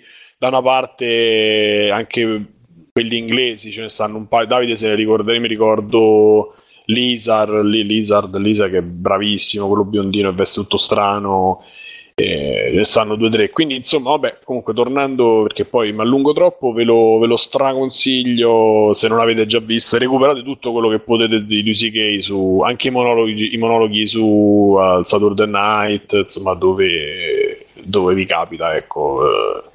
Comunque e... Simo hanno chiesto in chat se è solo sottotitolato o se è anche doppiato. Immagino solo sottotitolato. No, no, no, sono sottotitolato. Anche perché ragazzi non, cioè, diffidate dai doppiaggi perché vi perdete tre quarti dello spettacolo, cioè no, no, ma necessariamente par... sentite la sua voce. Sì, sì, perché le vocette che fa, le cose... Ma necessariamente, bro. È obbligatorio vederli col sottotitolo. C'è quel meccanismo strano che lui sta creando, il meccanismo comico, quindi la pausa, eccetera. Tu leggi il, do... il sottotitolo, anche se sono fatti abbastanza bene quelli di questo, probabilmente l'hanno sistemati nei mesi, però c'è quel meccanismo che tu leggi già la battuta e lui la sta dicendo, quindi...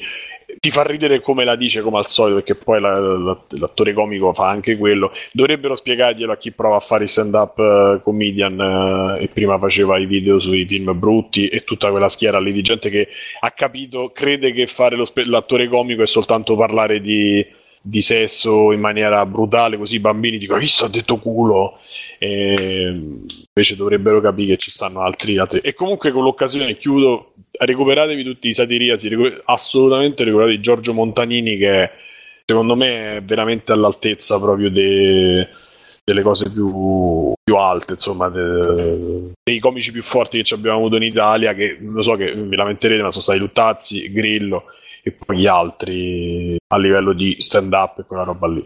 E, passo la palla a Bruno.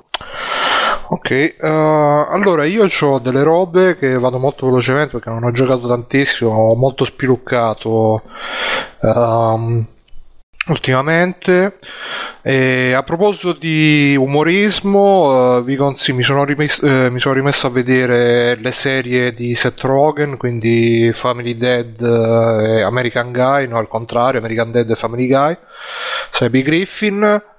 E grande. Devo dire che uh, appunto a proposito della comicità quella un po' più cattiva che c'è soprattutto sui Griffin, uh, su, però uh, mi sto rendendo conto che in effetti alla fine se uno la sa fare uh, uh, ci sta, ti fa ridere e non è neanche tra virgolette così cattiva, perché um, cioè proprio come dicevo prima c'è una differenza comunque tra, tra fare una battuta ed essere cattivi, pungenti, oppure fare semplicemente come stai dicendo tu del resto. È come credere che lo stand up sia solamente dire ah culo tette, ah, sì, ah, sì, tutti sì, ridiamo, cioè la Yara, oppure ci stanno tanti di queste. Per no? me è la stessa cosa, e devo dire che Family Guy alla fine eh. i Griffin, ma i Griffin sono un po' più terra terra come umorismo, nel senso che sono un po' più facili. American Dead invece uh, ti costruisce un po' meglio la trama, poi c'è il personaggio di Roger che è fantastico e da solo regge tutta la, la baracca. Infatti mi sa che personaggio là... di Seth Rogen? No, Roger sarebbe l'alieno. Mamma mia, l'alieno è... mamma mia. Che infatti mi sa che, che lì... E il pesce sta... pure, scusami, eh. Sì, il pesce sono dei momenti molto, nelle prime stagioni... No, hanno fatto tipo una, una, una caricatura della, della sigla di Baywatch con l'alieno che faceva tutti i ruoli, bellissimo. e, e praticamente mi sa che stanno dirottando tutte le storie che prima scrivevano per Stewie su Family Guy, sui Griffin, le stanno dirottando tutte sul, sull'alieno, appunto, perché lui c'ha un po' questa... Questa, eh, questo modo di fare più, diciamo, pazzerello, mentre Stewie mh, mi sembra che sia un po' sottotono. Cioè, beh, prima mi ricordo che i Griffin facevano delle puntate intere su Stewie, adesso invece no, almeno quello che ho visto io dell'ultima serie. E poi vi consiglio sempre anche The Last Man on Earth, che a me piace, uh, a molti non piace, però a me piace, proprio quella comicità super cringy che però per me fa il giro e fa ridere, perché veramente all'inizio non tanto, perché proprio lui il personaggio principale è un deficiente completo, però forse ci ho fatto la bocca e adesso poi mi fa ridere assai. Poi per il resto, come videogiochi, ho sempre a livello di, di spiluccate, perché non ho avuto il tempo, diciamo, di mettermi per bene, ho ripreso coso ehm, Nier Automata, che tra l'altro tra un po' uscirà il, il, il come cazzo si chiama il D L C, e devo dire che eh, è veramente un gioco molto molto vasto, non credevo che fosse così va, perché ho scoperto delle robe che proprio mi ero completamente perso nella, nella, nella prima run, e devo dire che ci sono tante robe da scoprire, quindi buono Nier Automata. Poi ho preso Bayonetta e... Ah, dici, dico. dici, l'hai giocato un po'? Sì, l'ho giocato un po' e devo dire che è molto bello, molto giapponese, molto super più e tutto quanto, però un po' si sente l'età. Sì. Che, che ha non tanto nel sistema di combattimento, ma in quelle cose che invece di metterti subito a combattere devi passare per il livello, devi parlare con la gente, devi fare l'enigmino, che, che cazzo mi metti gli enigmi. Comunque mi sembra fosse solo all'inizio sta cosa, eh? Nel paesello quando arrivi, dici? Sì, sì, sì, eh, nella, solo sta- eh, bro. Nella stazione del treno che ci stanno gli enigmi, le cose, devi, devi attivare le cose. Ma secondo me que- sono proprio delle, dei rimasugli di, di game design di quell'epoca, che comunque dovevi fare sempre il gioco un po' action adventure invece di farlo action e basta. Per il resto il sistema di combattimento... Io onestamente purtroppo mi piacciono i giochi di mazzate, però non sono a livello di quelli che proprio... Ah, è belli... e, e per esempio mi sono rivisto invece qualche, qualche filmato di Metal Gear Rising, quello sì, quello veramente, secondo me come coinvolgimento, almeno personalmente... Lo stato dell'arte quello, eh. Sì, per me come coinvolgimento e tutto qua non avrà... Il, uh, tutte le raffinatezze di Bayonetta, perché Bayonetta già solamente il fatto che ogni colpo che dai, se tieni premuto, eh, lei si ferma alla fine del colpo e comincia a sparare nelle direzioni in cui dà il colpo, e ovviamente se uno è super appassionato ci fa le super combo, i super video e tutto quanto. Io boh, eh, ci arrivo fino a un certo punto, poi però eh, vado di button mashing pesante, perché evidentemente non è roba mia purtroppo, anche se mi piacerebbe imparare un po' meglio, magari lo farò un giorno quando sono in pensione. Lo sai che oh, c'è? Scusa, ti eh. interrompo un attimo, lo sai che c'è?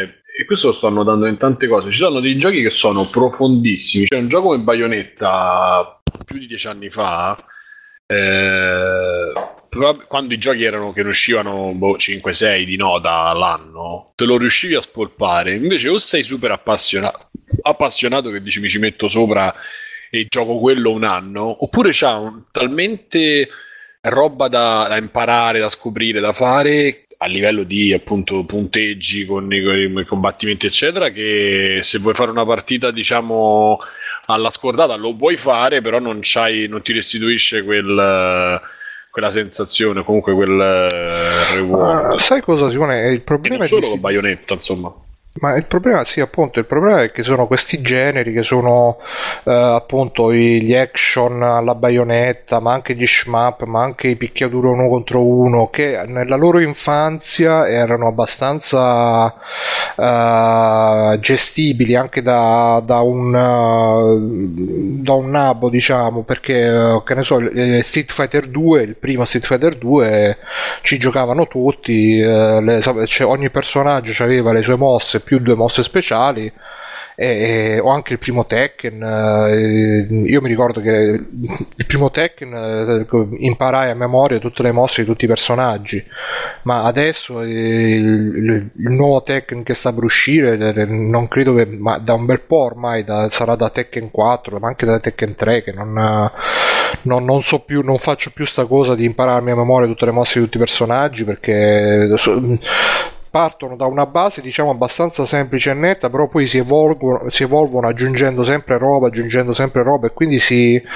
si rinchiudono sempre di più nella loro nicchia, per cui magari possono anche essere più o meno approcciabili da, dai principianti, perché um, per esempio Street Fighter quattro è sicuramente più approcciabile di Street Fighter tre eh, da un principiante, oppure che ne so, anche a livello di shmup ci sono quelli ballettel che proprio devi essere una scheggia Per, per fare anche solo il primo livello, ci sono quelli meno, però ehm, spesso cadono nella trappola che sì, ci puoi giocare, cioè anche Bayonetta alla fine dai e dai ci puoi giocare dando sempre sul, sul quadrato, sulla X, però non ti diverti, non ti diverti davvero facendo così. Ti diverti quando scopri il sistema il sistema di combattimento, oppure Street Fighter anche ci puoi giocare facendo soltanto gli, gli Hadouken, gli Shoryuken, però ti diverti davvero quando eh, scopri come si fanno le combo, i personaggi, le trap, i frame e tutte quelle cose là. E purtroppo è un po' un dilemma di questo di questo genere di giochi, che appunto si un po' come è successo anche con uh, Con, i, con gli sparatutto arena, eh, da, da che andavano fortissimi i vari Quake Arena, cioè si è iniziato con Doom, che tutti potevano prendere e giocare a Doom e, e si divertivano, poi si è passati man mano a Quake, eh, per arrivare a Quake Arena che devi essere pure là una scheggia, devi conoscere la mappa a memoria. È uno dei periodi e... più brutti dei videogiochi per quello che mi riguarda, cioè. E infatti poi eh, de, la, è arrivata la semplificazione, forse anche eccessiva da certi punti di vista, appunto dei, de, dei Destiny, degli Halo, di Call of Duty anche sotto certi punti di vista.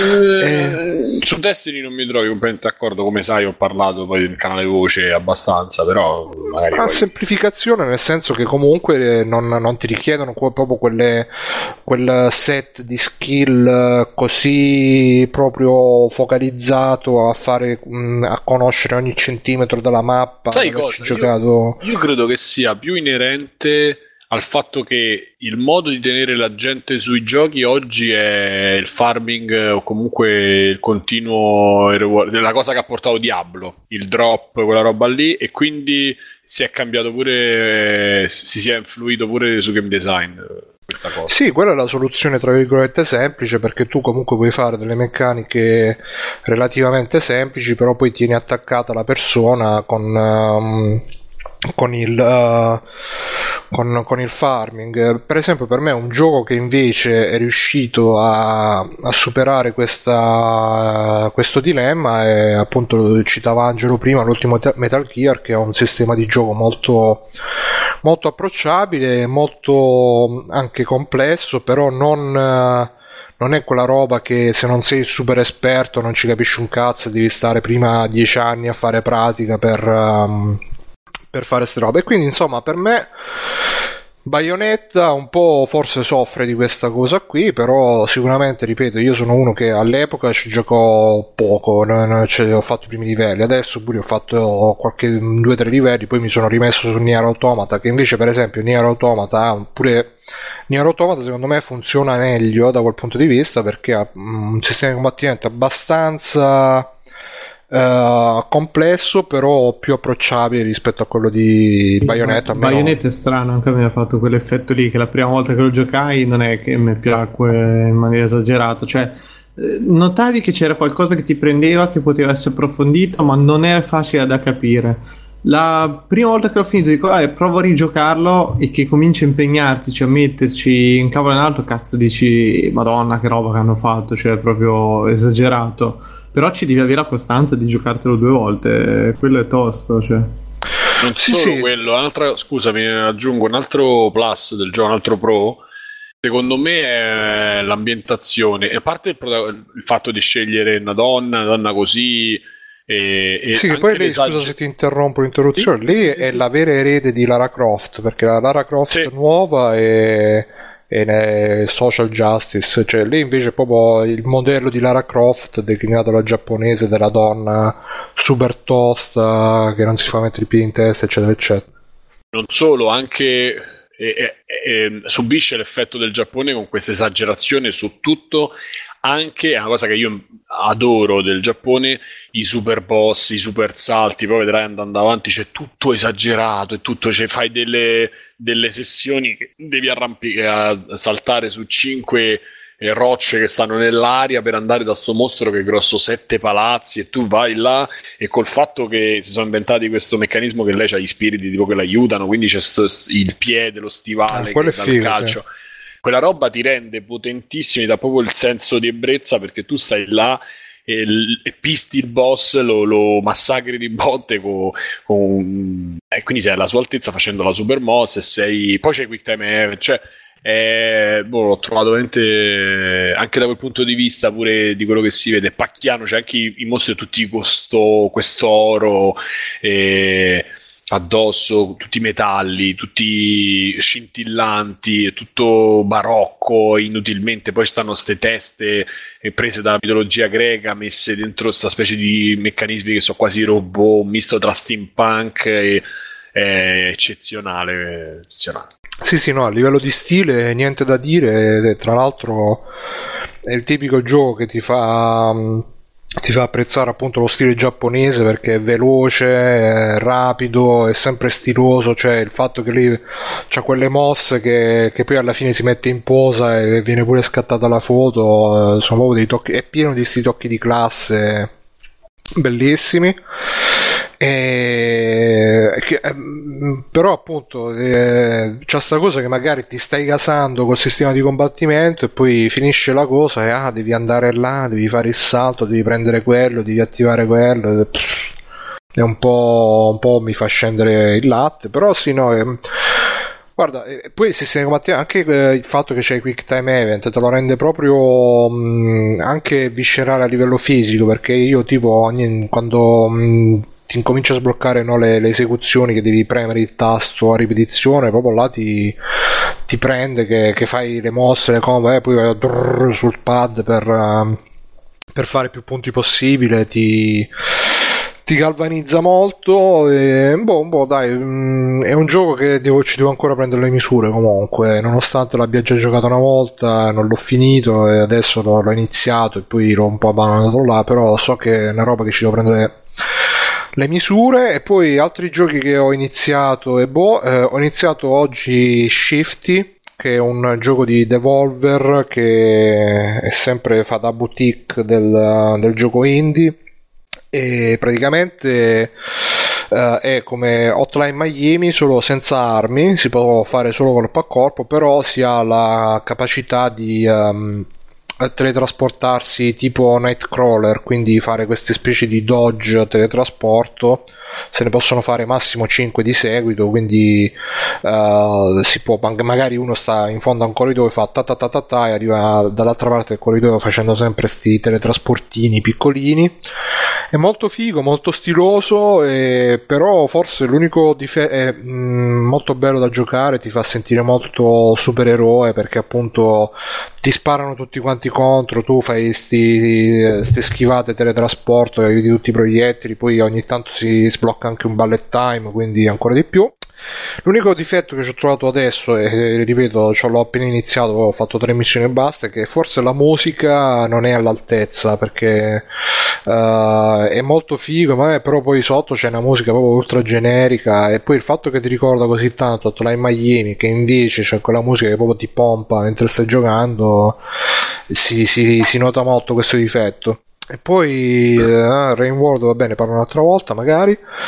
E l'ultima cosa, eh, devo rivalutare l'anime di, dell'Uomo Tigre, l'Uomo Tigre W, Tiger Mask V, che da qualche puntata mi sta super appassionando, perché fino a, fino a qualche puntata fa si sentiva molto il fatto che comunque è fatto in collaborazione con la federazione del wrestling giapponese, per cui ci mettevano sempre in mezzo sti wrestler veri e facevano storie, diciamo, abbastanza abbastanza banali, eh, non come l'Uomo Tigre, quello classico che si allenavano a, a, azzeccati al, um, al burrone a strapiombo contro le tigri leone, quelle cose là. E sì, mi dice, mi scrivono in chat che ho detto Seth Rogen, in realtà era Seth MacFarlane, a proposito dei Griffin eccetera, scusate, era da corrige. E uh, dicevo, eh, e invece però da, da qualche puntata hanno cominciato a mettere potente tante citazioni alla serie classica, sono tornati tanti personaggi della serie classica, e là per me è, com- è come Guerre Stellari, che quando senti to, ta, ta, no, e per me invece mi fanno dire ah, adesso combatterai contro il re delle tigri, boh, e quindi già là ti viene tutta la... C'è anche mister X. E vabbè, spoilerino c'è, ma non si capisce se è lui, se è il nipote, se è uguale, è uguale preciso, si vede anche nella... nella ovviamente non c'ha la voce mitica del mister X originale, mm. purtroppo, però... però... Ehm... Sì, ci hanno messo tutta una serie di robe che veramente ha ripreso lo spirito, diciamo, del, dell'Uomo Tigre originale, perché ripeto, all'inizio erano puntate che dicevano ah, dobbiamo fare abbastanza spettatori per la nostra federazione, dobbiamo fare l'evento che raccoglierà gli spettatori, cioè facevano puntate intere basate su ah, ma quanta gente ci viene a vedere l'incontro e quanto non ce ne viene. Poi invece la svolta c'è stata da quando c'è, c'è stata una puntata con l'allenamento della Tana delle Tigri, che li hanno buttati in mezzo a una montagna a, a, a coppie tipo Battle Royale, e poi alla fine c'è un nemico che...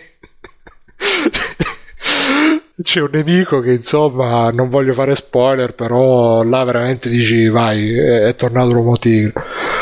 E, e quindi mi sta piacendo molto, ve lo consiglio, se siete appassionati del, se vi c'è della nostalgia, magari eh, fatevi passare le prime puntate, però diciamo da, da le ultime, ma tipo dalla venti credo, quindi un bel po' di puntate vi dovete far passare, però si riprende, si riprende, anche se non arriva ai livelli proprio di Uomo Tigre che fa, sta per gli orfanelli contro la bomba atomica, e dite negli occhi, sangue, morte sul ring, a quei livelli non ci arriva, però per adesso almeno, però si riprende ed è un bel, un bel omaggio alla serie classica, sarà molto per... Uh, per appunto per i nostalgici che, che sentono.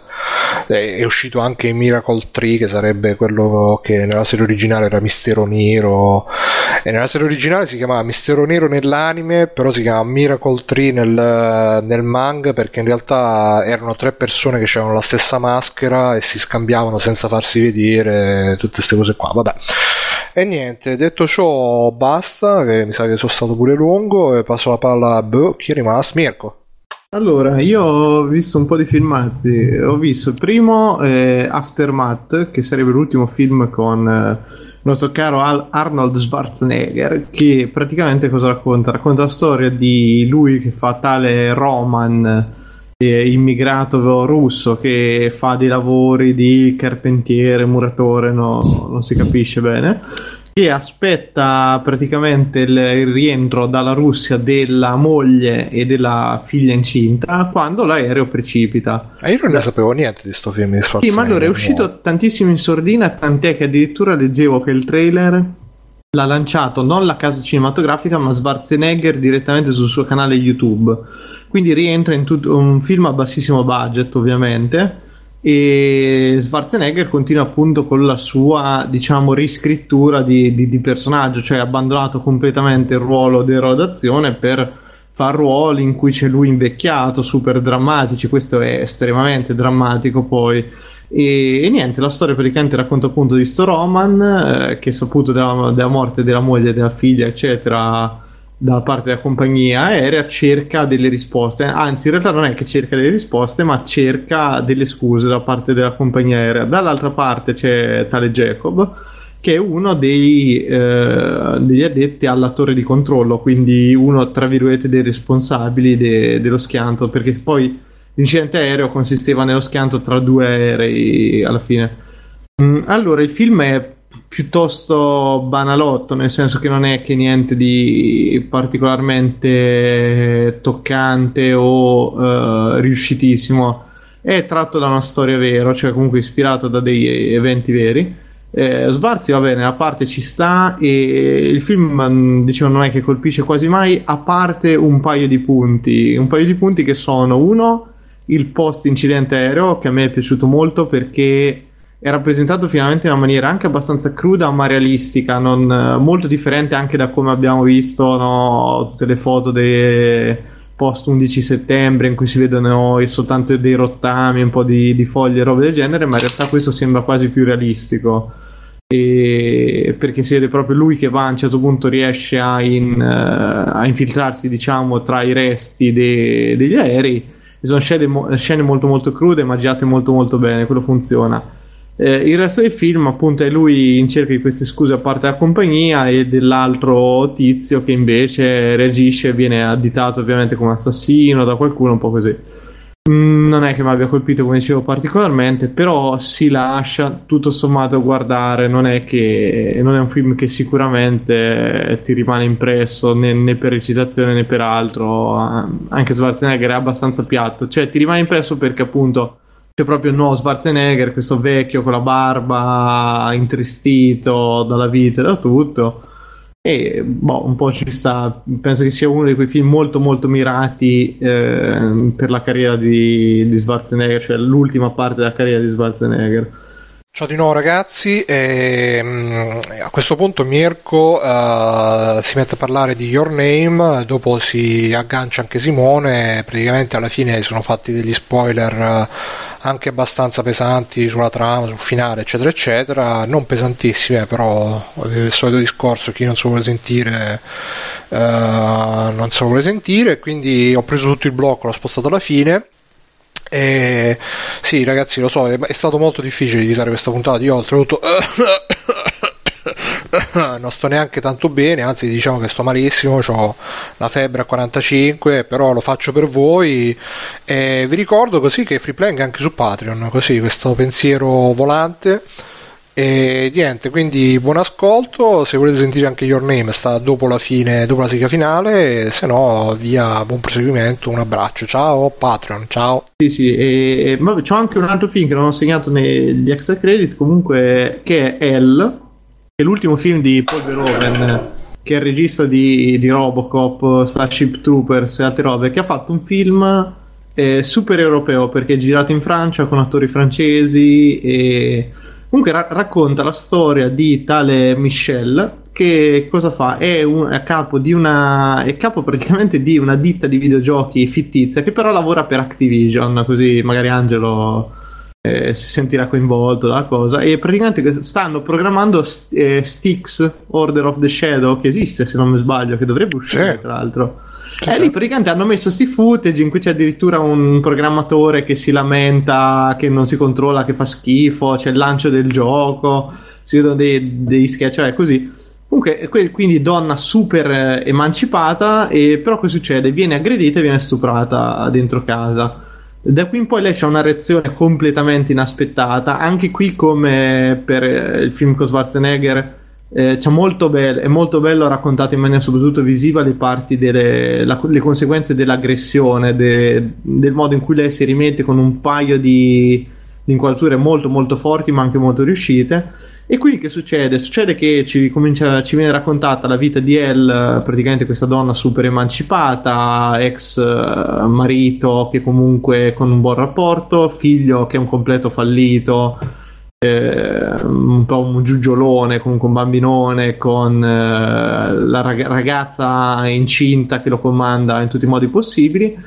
E da lì però c'è anche la sua, insomma, diciamo, ricerca di capire chi, chi è stato a stuprarla, perché è legata poi a un, una parte del suo passato abbastanza torbida che verrà comunque raccontata nel film. Il film è abbastanza crudo, abbastanza diretto, molto molto europeo sia come taglio. Una cosa che mi ha stupito è che non, non si va verso il drammone super pesante, ma anzi è, è pieno di, di momenti, di situazioni che ti, ti fanno ridere comunque, di eh, momenti che al, insomma che alleggeriscono molto la tensione, però il film ti tiene lì proprio per vedere un pochino dove va a finire. Non è eh, riuscitissimo secondo me, ma è un buon film, uh, per essere comunque un film drammatico. Anche questo è un film di chiacchiere.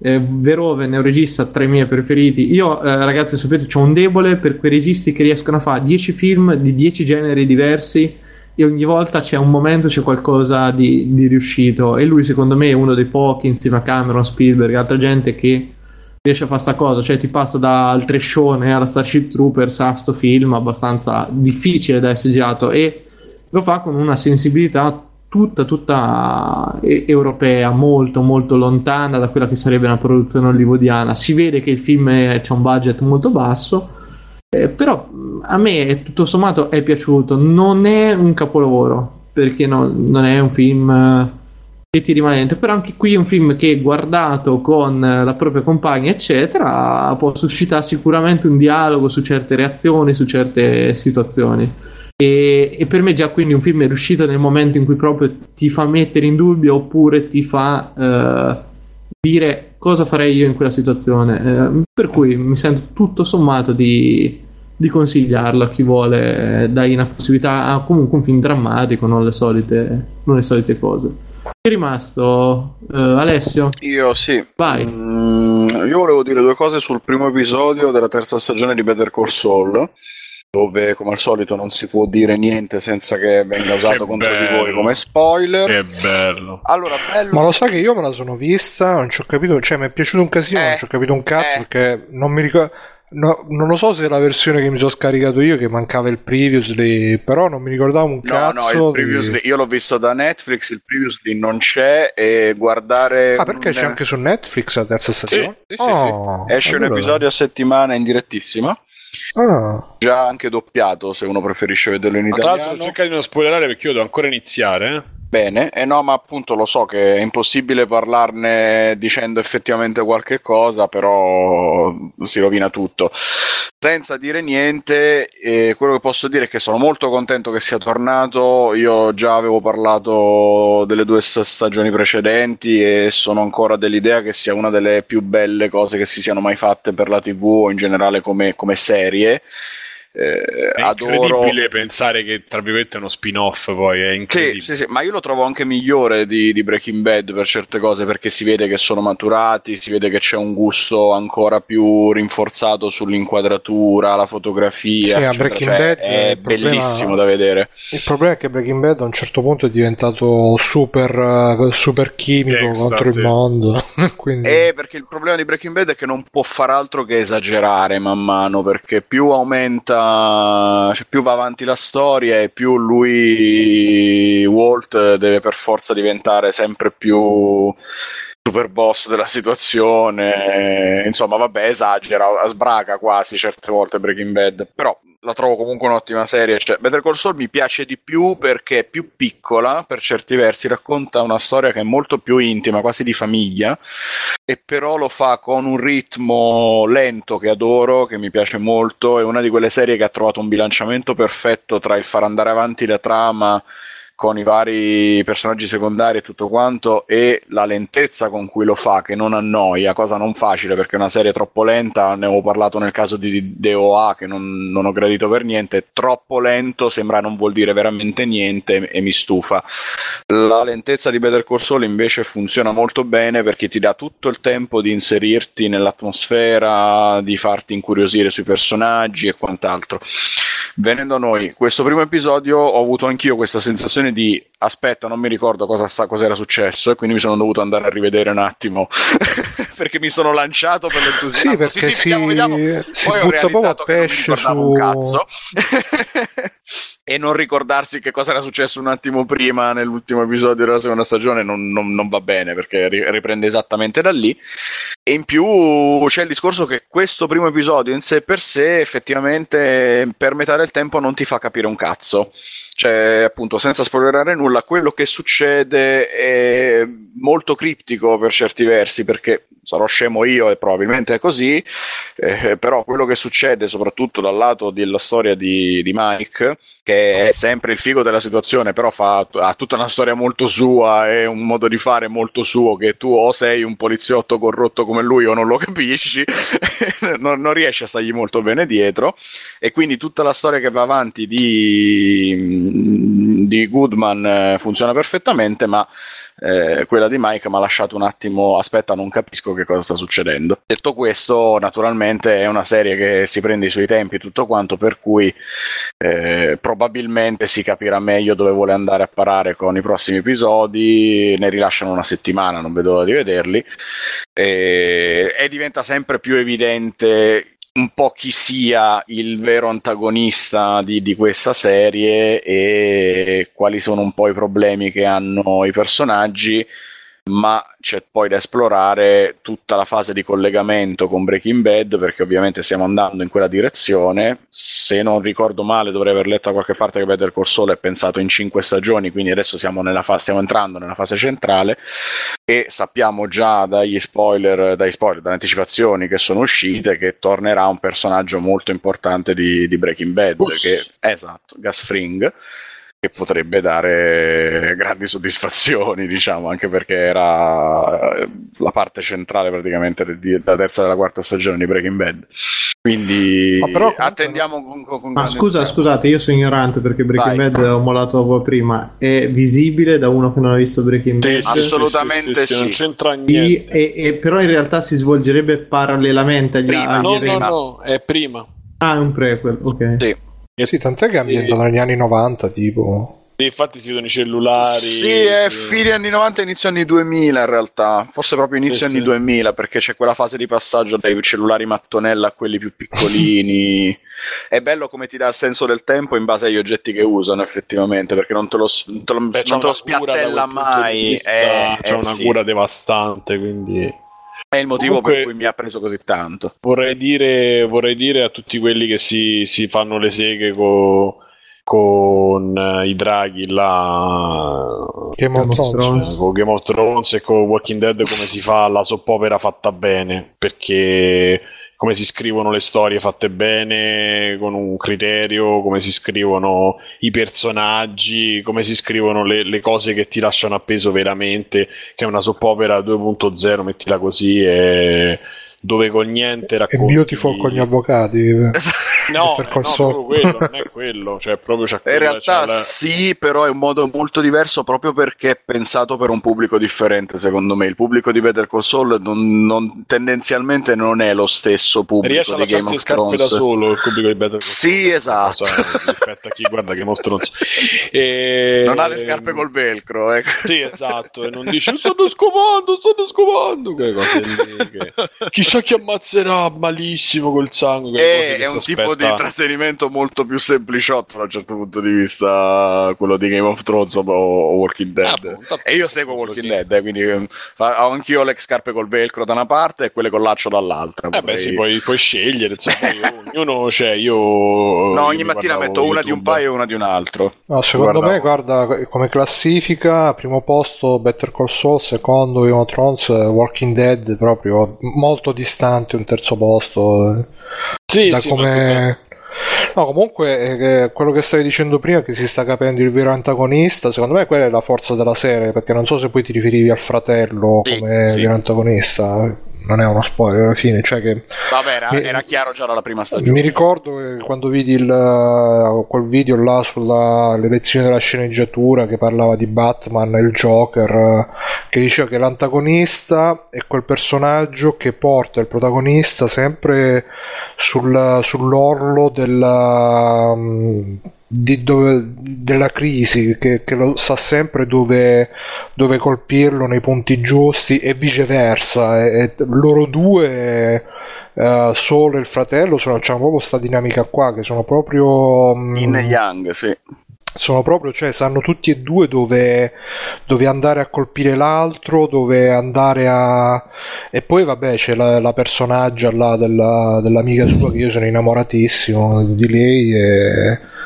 E che anche non, secondo me Better Call Saul c'ha sta cosa che appunto, a differenza di uh, di, um, di Breaking Bad, uh, ha, ha saputo trovare i personaggi giusti, metterli nelle dinamiche giuste, e quindi uh, si riesce a, come anche i migliori episodi di Game of Thrones, anche se Game of Thrones i personaggi sono molto più bidimensionali, mm, invece Walking Dead proprio vabbè. Eh, però c'è eh, paragone. Ha, ha saputo creare questi personaggi che proprio ti piace vederli, uh, perché sono proprio personaggi in cui bene o male più o meno ti identifichi, uh, ti ci ritrovi, ti, ti dicono qualcosa, ti trasmettono qualcosa, non, non, non c'è bisogno di metterli appunto sempre nel, nell'evento più grosso e nell'evento più grosso ancora, perché altrimenti... Beh, allora aspetta, non, non arriva a quello, però è sempre un po' diviso in due, cioè in Better Call Saul comunque ci, si svolgono parallelamente le storie di Mike da una parte e di Saul Goodman dall'altra, ed è diverso comunque il tipo di storie che raccontano, perché eh, Saul si ritrova in storie, sì, naturalmente da avvocato eccetera, anche se con eh, sempre quella continuo stare in equilibrio tra il fare effettivamente l'avvocato e l'essere poi fondamentalmente un cazzone barra uno che con dei trucchetti va avanti, eh, e da una parte hai la, e dall'altra parte invece hai la storia di Mike, che è questo ex poliziotto con un passato oscuro, che ha una storia per certi versi più noir, però in cui lui fondamentalmente è un figo, cioè lui è è un Batman in pensione per certi versi, perché da piccoli dettagli capisce cosa succede, riesce a mettere nel sacco criminali più giovani, più forti e più perce- sembrerebbero più scaltri di lui, poi lui in realtà è sempre quello che la sa più lunga e riesce a cavarsela da solo contro il mondo in certe situazioni, quindi un pochino ti dà anche la soddisfazione di vedere la cosa figa, di vedere l'eroe solitario, il cowboy solitario che un po' è Mike. Sì, dall'altra, sì, ma sì, sai c'è cosa... tutta una schiera di personaggi, e infatti tu dicevi la, l'amica bionda Kim, che è uno dei personaggi femminili migliori che abbia mai visto in una serie tivù, secondo me, perché è perfettamente verosimile lei, a differenza di tanti personaggi femminili che spesso sono delle macchiette. Eh, lei veramente ti sembra una donna vera. Sì, ma poi se, cioè, anche il appunto Mike, nonostante sì, è vero Burst, eh? Non ho capito. Eh? No, dice, dicevo Mike Burst, ti sembra una donna vera. Chi? No, Kim, l'amica bionda di l'altro avvocato. Che bella, brava, bella, brava, vera. Ok. Ma lei c'ha sta cosa che è un po', c'ha la, il fascino un po' della mamma, che è dolce, un po' lo mette in riga, un po' però sta sempre, lo accoglie sempre, eh, la... Oddio, sì, un po' lo mette in riga, ma poi soprattutto c'è sempre questa relazione un po' spezzata che hanno loro due, che si capisce che hanno avuto qualcosa, eh, bellissima, poi... bellissima come è costruita, come si comportano, sono quasi veri ragazzi, con le... lui eh, ha sì, dei sì. difetti, lei non è, non è né intransigente, non fa le, le pazzie, anzi gli va, sta al gioco quando, cioè... Sì, sì, ci sono scene no, costruite veramente no, con no. l'amore per il dettaglio dei sentimenti, quasi, con cui loro man mano si avvicinano, si allontanano, non è mai una cosa forzata da film, eh, non, la, non sa per nulla di relazione uomo-donna hollywoodiana, appunto mai di, mai di macchietta, anzi di estremamente verosimile, verace. Ma comunque stavo dicendo, anche Mike, nonostante che appunto è super, eh, però è sempre più contenuto rispetto a, cioè non è come cosa Breaking Bad, che c'è lui che diventa Heisenberg, il, il super Pablo Escobar de, de, de, di, di Albuquerque. Sì, non, non, non, c'è mai la, non c'è mai la scena in cui fai esplodere un attico di un criminale lanciando una polverina blu in aria. Sì, sì, sì, cioè Mike fa quelle robe là, però sono robe diciamo un po' più da... Perché è un po' un old Snake di Metal Gear, è un uomo super sì. addestrato che conosce nel dettaglio il suo lavoro e sì, no, lo sa però, fare da Dio. Eh, si vede che pure lui comunque eh, va avanti a, tra virgolette, a mezzucci, non è come sì. Breaking Bad, che invece si era messo proprio, si era fatto la fortuna dietro e, e c'aveva i miliardi nascosti sotto al letto. È uno che se la cava, però è appunto più realistico uno che magari ha il passato che se la sa cavare e un po' lo sfrutta per, per fare da mille euro, da duemila euro oppure anche diecimila euro ogni tanto, che non uno che da, da che malato terminale di cancro diventa il super boss della mala che, che non si sa che cazzo deve fare.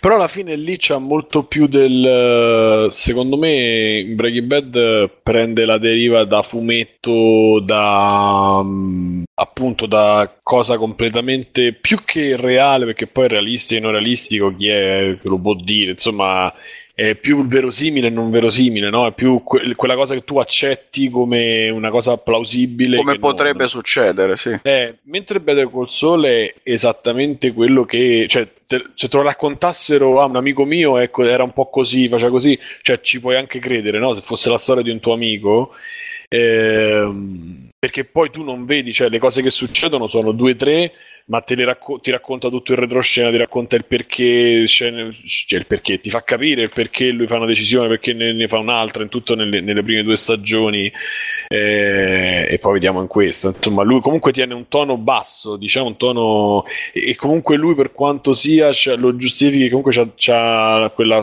tutta la storia col fratello, eh, quest- lui c'ha, combatte questo demone interiore della, della truffa. E però per, una, per esempio per una donna invece cerca di rigare dritto, comunque se lo fa il problema, come potremmo fare tutti noi, nel senso, nelle piccole cose della vita, eh.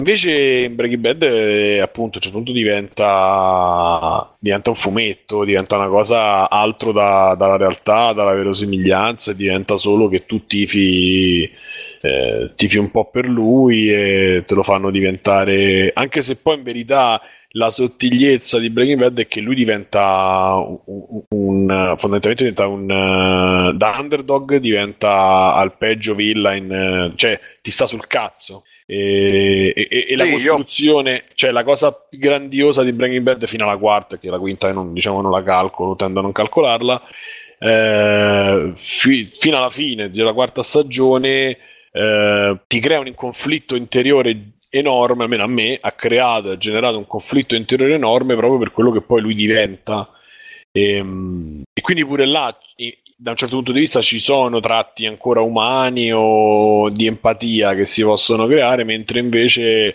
eh, cioè, anche, che, che appunto poi ti creano ti creano, ti lasciano comunque qualcosa, perché ti lasciano poi Eh, un amore, un odio per questo personaggio che tu vedi che fa, perché fa delle cose, fa due o tre cose veramente uh, brutte, insomma, che vanno al di là e, e non sono quelle cose che fa un cattivo di Walking Dead o un cattivo di un villain di, di Game of Thrones, sono cose vere, cioè, cioè cose brut, brutte, veramente brutte, ecco, insomma.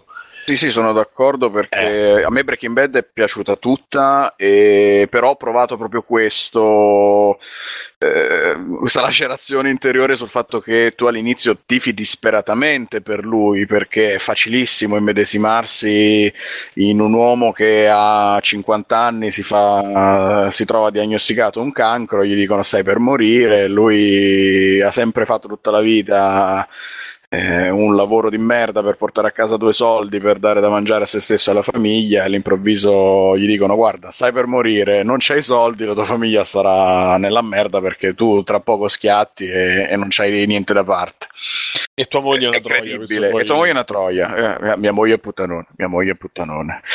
Vabbè, eh, ma secondo sì. me lo, loro stanno facendo con Better Call Saul quello che volevano fare con Breaking Bad, solo che appunto Breaking Bad a un certo punto è stato vittima del suo stesso successo e ha preso tutta la sua strada così, beh, perché credo che, cioè, alla fine anche Breaking Bad all'inizio era la, la persona normale che ha i problemi normali, a parte vabbè il cancro che... Sì, però dovendo andare nella direzione di uno che diventa così cattivo dal passare da ah vabbè faccio la droga in segreto e mi faccio i soldi a diventare il super boss della mala, cioè, per forza di cose lui diventa un personaggio in cui verso la fine tu non ti puoi più immedesimare, perché spero che la maggior parte di noi non abbiano l'immedesimazione in un boss senza scrupoli che uccide tutti quelli che gli danno fastidio, inclusi donne e bambini senza problemi, e, e quindi lì si crea la spaccatura, quando a un certo punto è passato così tanto Fisica. tempo, così tanti episodi, così tante stagioni, che tu passi dal tifo disperatamente per lui, mi sento anch'io un po' nella sua situazione perché potrei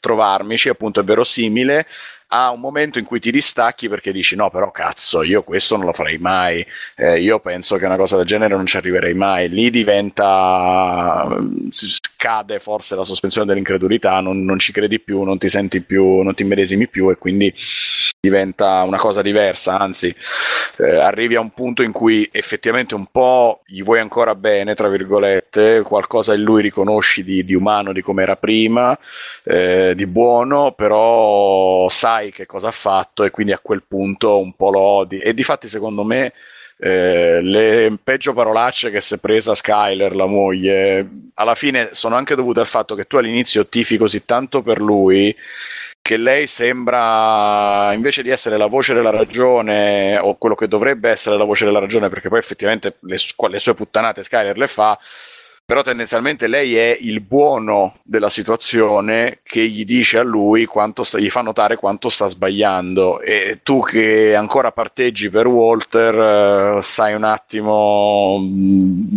non riconosci bene questo giudizio e quindi preferisci avere in antipatia lei che invece è un po' la voce della ragione. Poi vabbè, naturalmente per come è raccontata, per come io, io ho proprio un'antipatia già solo per la faccia dell'attrice che non lo so, mi genera l'odio appena la inquadrano, quindi era veramente difficile avere in simpatia lei. Bene. Bene, poi giusto così al volo perché i film in realtà sono famosissimi, però ci sono su Netflix, io li ho recuperati da poco e soprattutto i film Disney rischiano di, di essere tolti presto eh, perché li, li, li fanno ruotare, non lo so, ma magari cambiano e Apple comprerà tutto. Ho visto sempre da Netflix uh, Gli Incredibili, che è della Pixar, eh è di dieci anni fa, io non l'avevo eh ancora beh. visto, ho recuperato solo adesso, c'è Simone come cattivo del film tra l'altro, sì, non facciamo capelli, notare sì, sì. E, è un bellissimo atto d'amore verso un modo di inquadrare i supereroi che oggi tra l'altro non c'è più, quindi crea ancora più un effetto nostalgia secondo me, perché richiama molto i supereroi dei fumetti anni cinquanta, delle serie tv, che ne so, del Batman, serie tv anni sessanta eccetera, cioè ricorda tanto loro secondo me, eh, anche un po' nello stile grafico e come vengono raccontati, e quindi consigliatissimo, occhi chiusi. Eh, sempre Disney, Ralph Spaccatutto, che invece è più mm. recente, del duemiladodici, che io ho trovato molto carino, che come eh? L'ho fatto eh, cagare, a me è piaciuto molto per come detto, eh. ricalca un po' certe cose classiche dei videogiochi. Mario a lui, dai. No, Mario non si vede, sei solo Bowser.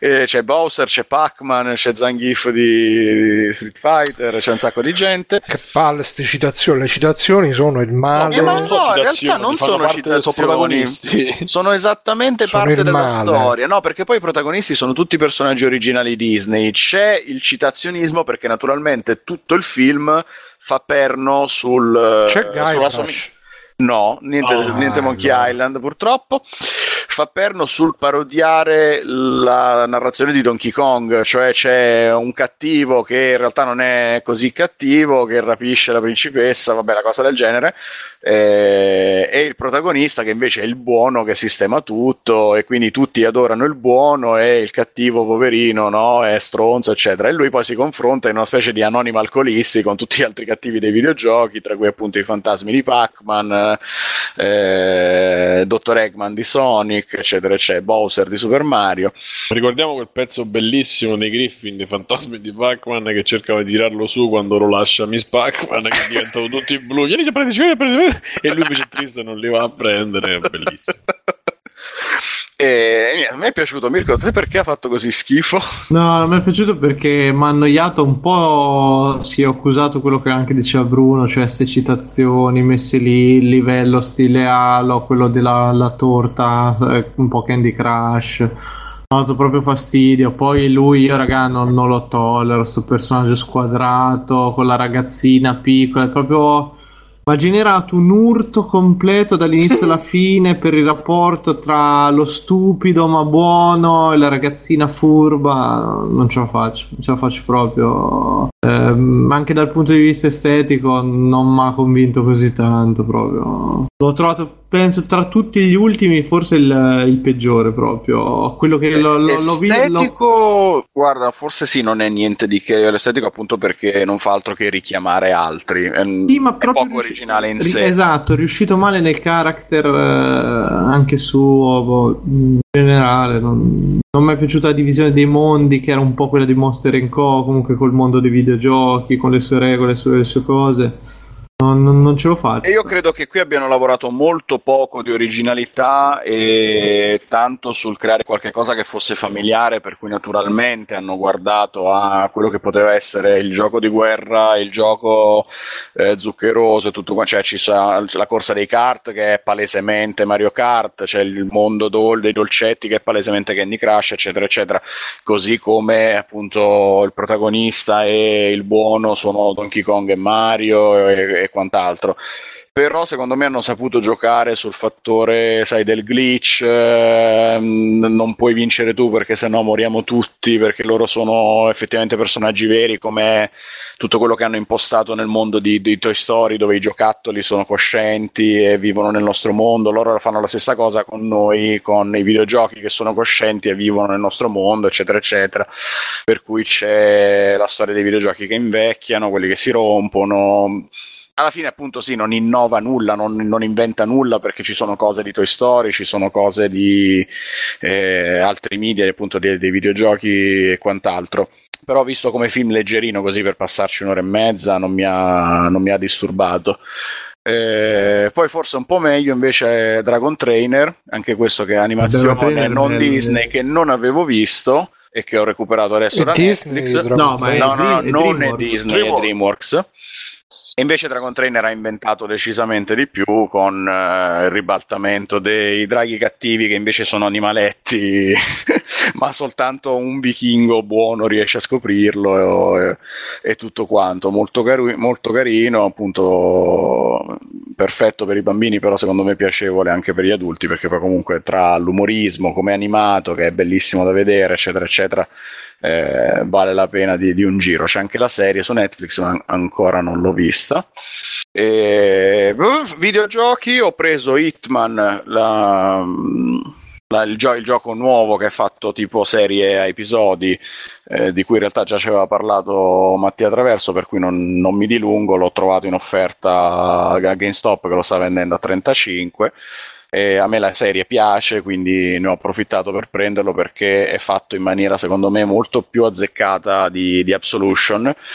La storia è ridotta ai minimi termini, semplicemente ti sballotta tra un episodio all'altro, dove ti diverti a giocare eh, con l'online, perché ci sono ovviamente le gare al punteggio con gli amici che hai su PlayStation Network e Xbox Live.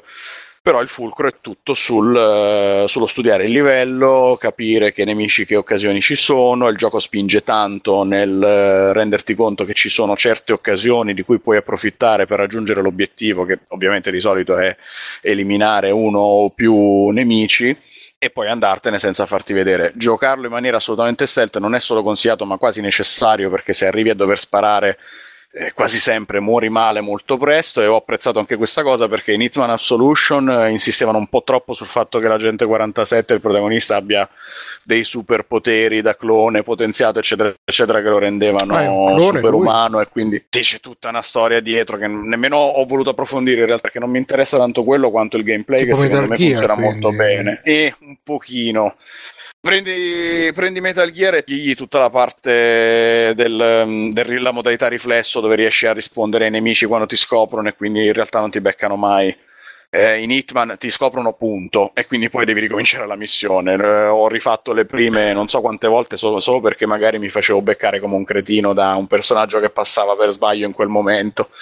Molto molto bello, e secondo me trentacinque euro ci sta come prezzo, per cui se vi interessa lo trovate adesso da GameStop in versione fisica scatolata. Ok, basta. Rimane qualcuno? No, mi sa che... Giuseppe, oh, eh, andiamo... Anzi, io andrei... C'è una roba ve- velocina e poi magari andiamo in chiusura. Vogliamo parlare due parole del Direct? Vogliamo, sì. vogliamo dare, dire? A Nintendo Direct eh, mercoledì, mi ricordo martedì, mercoledì scorso, ehm, presentazione molto veloce di un po' di roba per tre D S, che ancora se lo ricordano, e per eh, ovviamente lo ricordi, lo ricordi e ovviamente per Switch, perché non ce lo scordiamo.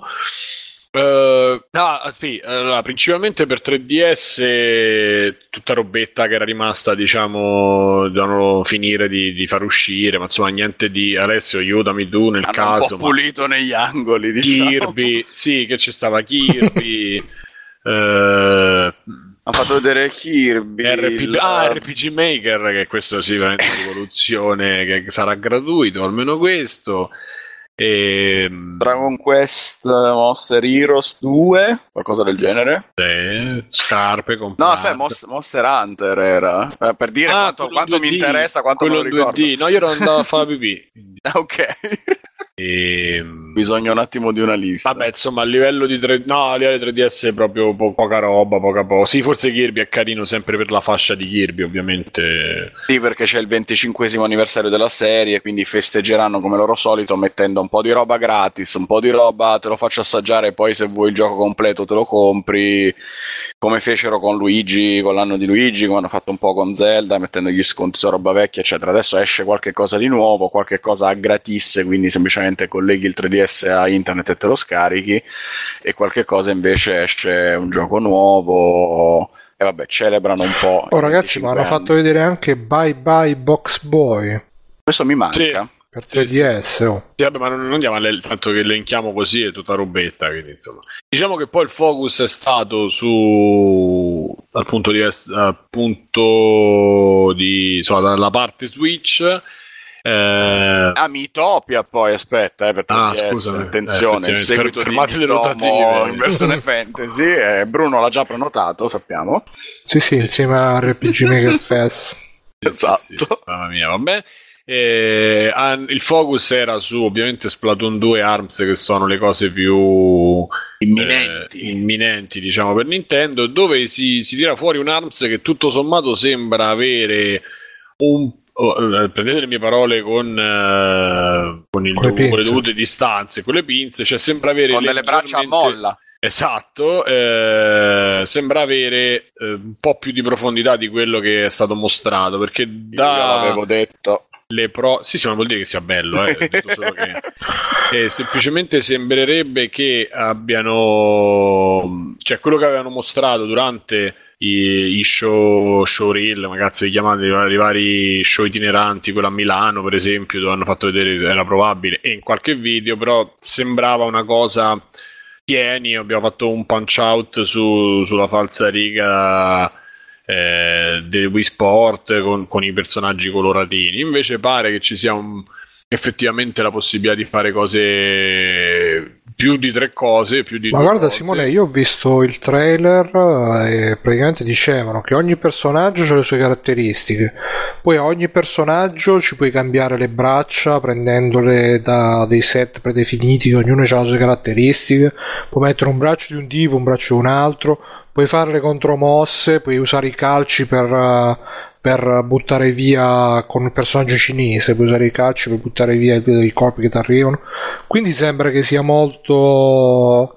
ha una quantità limitata di, di mosse, ma che possono dare tante tante combinazioni, e per un tipo di gioco in cui anche se però si sembra gli... sempre una puttanata a vederlo, però oh, grazie Bruno, non avrei saputo esprimerlo. però, però devo dire una cosa che a me vorrei aggiungere una cosa che uh, artisticamente sono nel duemiladiciassette per quello che mi riguarda, ah, anche solo il design dei menu, il design, il, il logo, i colori, eh, l'ho trovato, da quel punto di vista l'ho trovato molto eh, diciamo moderno, ecco, mettila così. Mm.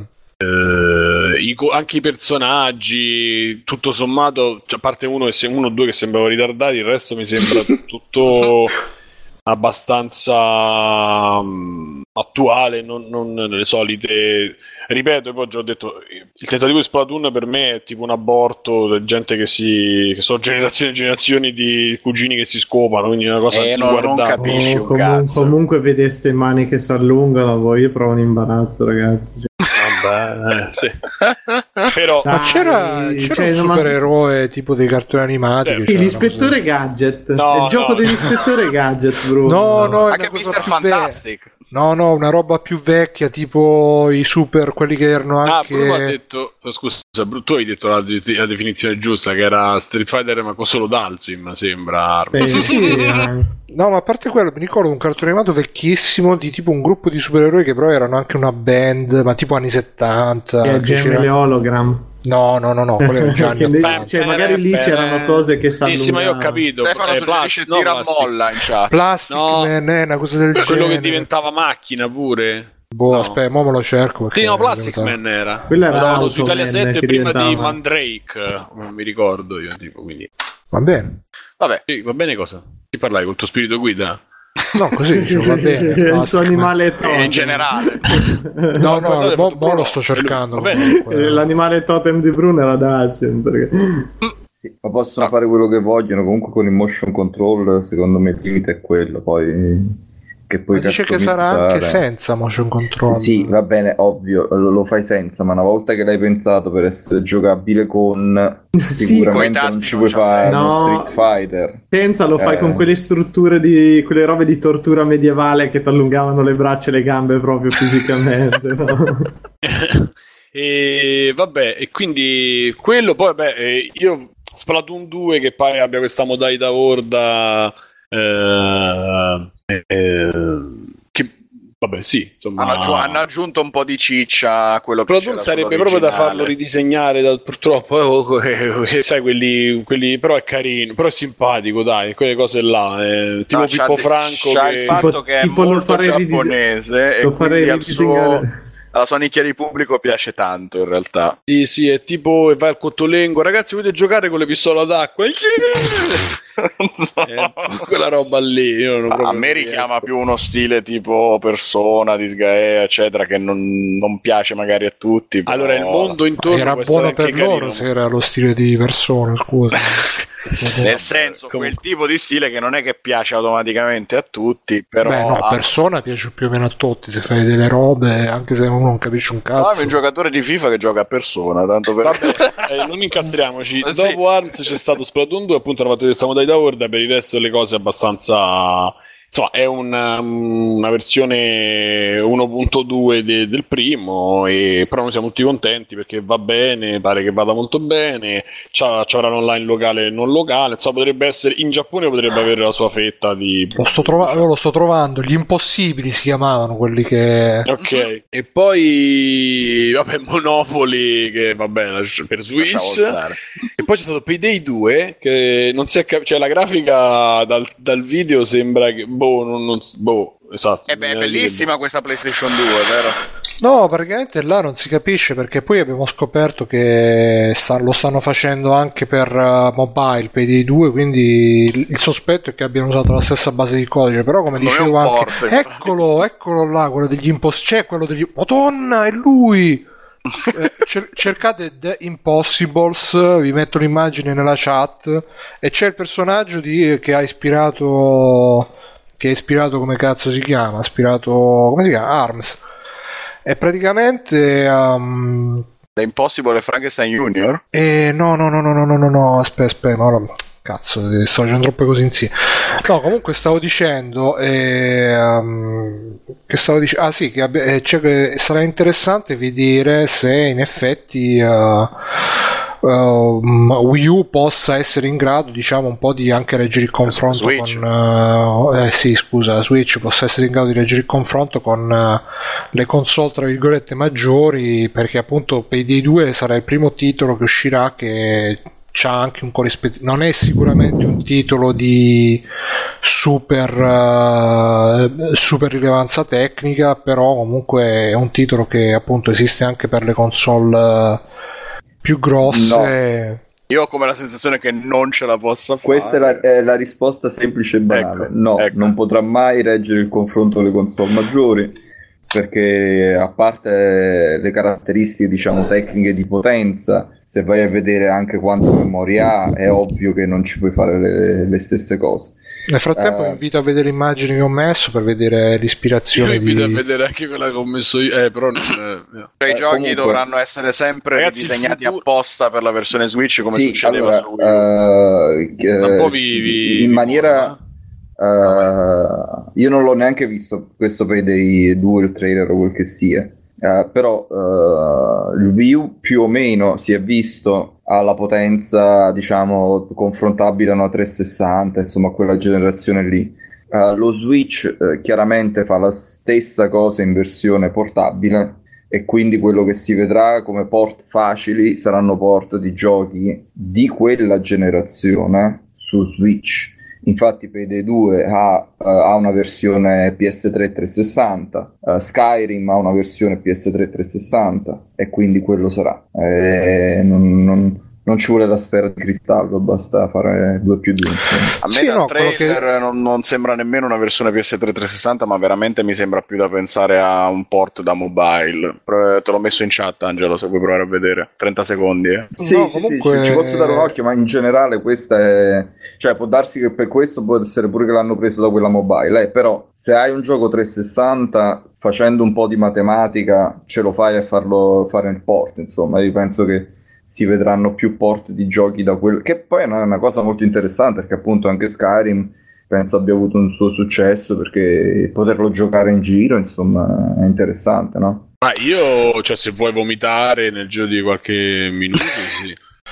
No, comunque l'unica cosa che volevo aggiungere, e poi chiudo, è che appunto sarà interessante, cioè sarà, è, è il primo gioco che uscirà che effettivamente sarà un gioco tra virgolette da console, tra, tra virgolette sempre normale per Switch, perché fino adesso Switch ci ha avuto il suo ecosistema separato, ha fatto le robe a modo suo, invece P D due sarà il primo che ti... ti sarà anche forse secondo me un po' un, non dico un banco di prova, però è... vabbè, Zelda, FIFA, eh, Zelda già è una roba di Nintendo, FIFA vediamo su, come uscirà, se uscirà roba.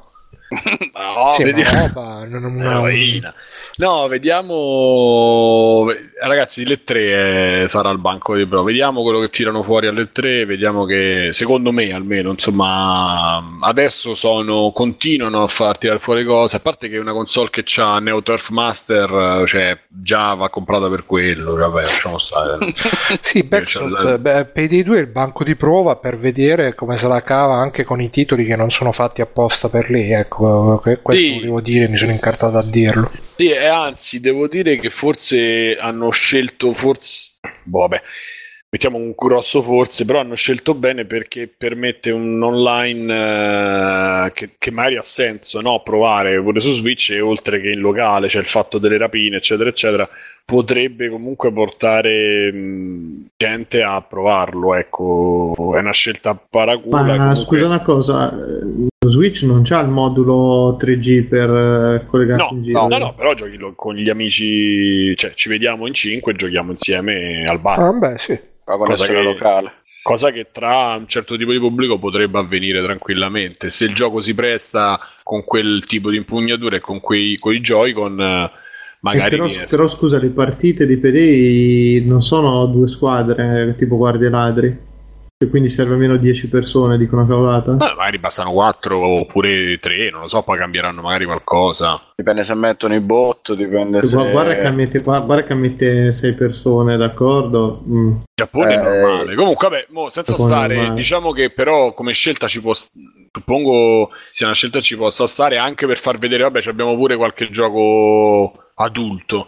Esce Skyrim, esce Payday, cominciate a vedere terze parti che arrivano, vediamo con le tre che presentano. Tutto sommato è una console che rimane a far parlare di sé e che c'ha qualche cosa ancora da, da dire fino alle tre. Mo vediamo alle tre.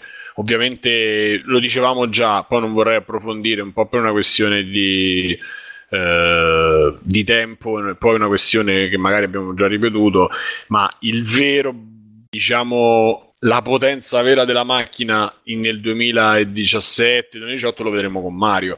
Comunque è un titolo che viene dirottato su dirottato na, perce- ah, concepito su su Switch direttamente, e con una base installata che comincia a essere abbastanza interessante, anzi si parla del miglior lancio della console Nintendo di tutti i tempi, quindi vediamo Mario che fa, vediamo che gioco è Mario e che cosa presentano alle tre. Diciamo che la situazione si sta mettendo non bene, però meglio di Wii U, questo si può dire. Poi come al solito ci sono tutte le differenze di chi si aspetta o la grafica o un online con, con un senso, tutto quello che possiamo poi aspettarci chi gioca su PlayStation quattro e su, su One e su P C da, da tempo, quindi insomma, però mi sembra di, di, di, di vedere che qualche scorcio di lucidità forse ci sta. Certo, io, e chiudo, non avrei scelto Skyrim e non avrei scelto Payday due, sono due scelte, anzi forse Skyrim eh, mi sa riesco. Che Nintendo da questo punto di vista c'è poco da scegliere, però esatto, quindi tocca vedere se è una questione di accordi. Quelli hanno detto vabbè senti, piede Skyrim tanto noi abbiamo fatto quello che ci dovevamo fare, si ripaga da solo, e Payday due non lo so che pensiero ci hanno fatto dietro, però eh, vediamo, eh, probabilmente è stata una scelta al ribasso, no, ma scelta comunque sono... su ah, questi due giochi possono andare a un pubblico più maturo e ci costerà poco buttarli su Switch, proviamoci. Eh, no, sono, punto, sono... Eh... Sì, vai, scusa Angelo. No, è quello il punto, è che eh, sicuramente c'è un lavoro da fare, ma quanto sia bello graficamente con Mario, Zelda, sì, vabbè, certo, ma eh, la, la questione principale è che non puoi fare port direttamente uno ad uno in maniera semplice e banale di, di titoli P S quattro e Xbox One. Quindi ci devi investire, e quindi uno, un publisher di terze parti ci deve credere molto. Eh, bisogna vedere se riuscirà a riacquistare talmente tanta fiducia uh, per uh, un publisher da investire a rifare un gioco, perché si tratta di quasi di fare un remake, no? Se vuoi andare da P S quattro a Switch, o anche di farci I P completamente uh, diversi, no? Spe- specializzati. Eh, oppure no, è quello il vero banco di prova. No, quello che sto dicendo è che comunque mh, per quanto siano giochi vecchi per i due, anche Skyrim, però da un certo punto di vista sono scelte buone, perché alla fine sono due sempreverdi che uh, ti metti là e ci giochi, ci rigiochi per anni, e non, non sono davvero invecchiati, o, o meglio sono invecchiati, però la gente continua a giocarci ancora adesso, perché sono quei giochi che comunque... È tipo Pippo Baudo, che è comunque un professionista, insomma. Sì, esatto. Sì, sempre. Cioè, possono avere ancora il loro fascino, ma comunque tenderei a dire vediamo che succede alle tre, e alle tre, alle tre. E, ragazzi, alle tre io prenderò anche ferie, quindi cerchiamo di organizzare bene una bella maratona. Anzi Angelo, se tu ci sei facciamo l'inviato, fai finta di stare, o se non so che ci andrai, insomma facciamo... No, io non ci sono mai andato perché non è una conferenza tecnica e non stando vicino dovrei andarci apposta, insomma dovrei prendere l'aereo. E vabbè, fai finta di stare, ah sì, ciao ragazzi, vi trovo qui a Tavola Linea. No, vabbè, insomma, diciamo noi lo seguiremo abbastanza con, con interesse, almeno io, perché sono i momenti più belli dell'anno. E comunque quest'anno c'è da divertirsi tra Scorpio, Switch, eccetera. Andiamo in chiusura? Vi va? Vai, vai. Sì. Vai. Yeah! Allora, puntata duecentoquaranta Free Playing, eh, la puntata pasqualona, non so se l'abbiamo già usato, non so, potrebbe essere un bel titolo. Eh, puntata pasqualona. Una puntata mouse v- e pastiera.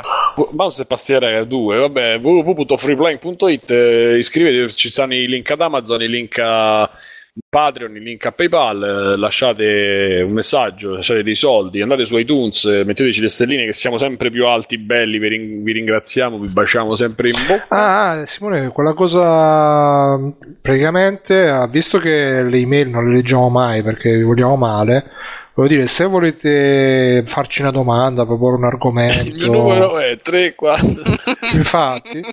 No, no, se volete farci una domanda, proprio l'argomento, che cazzo è, metteteci nei commenti dei iTunes, e quelle sicuramente ah, le leggiamo, sì, sì, perché quelli leggiamo, anche le email le leggiamo, bugie, non è che non le leggiamo, però... Eh Bruno, però se devi fare la parte falla bene, dai. No, non le leggiamo le email perché... Sì, infatti, rotto. Vaffanculo. Si è rotto l'hard disk. Eh. Sì.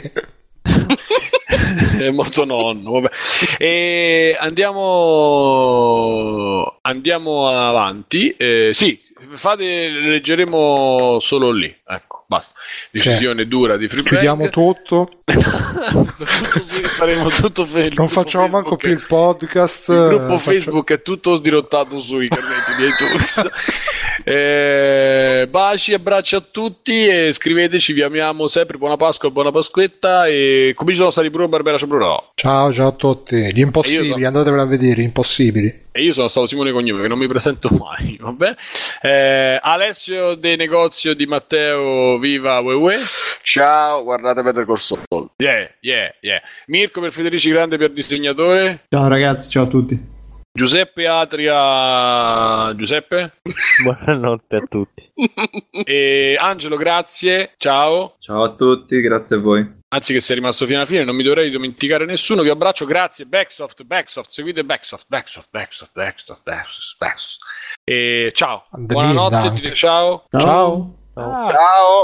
Conan, qual è il meglio della vita? Schiacciare i nemici, inseguirli mentre fuggono. E ascoltare i lamenti delle femmine. Questo è bene. Ragazzi, eh, praticamente come dicevo prima, a questo punto c'è la parte su Your Name eh, di Mirko e Simone, eh, se non l'avete visto e non ve lo volete spoilerare chiudete qua, se no buon ascolto, ciao, baci, ciao.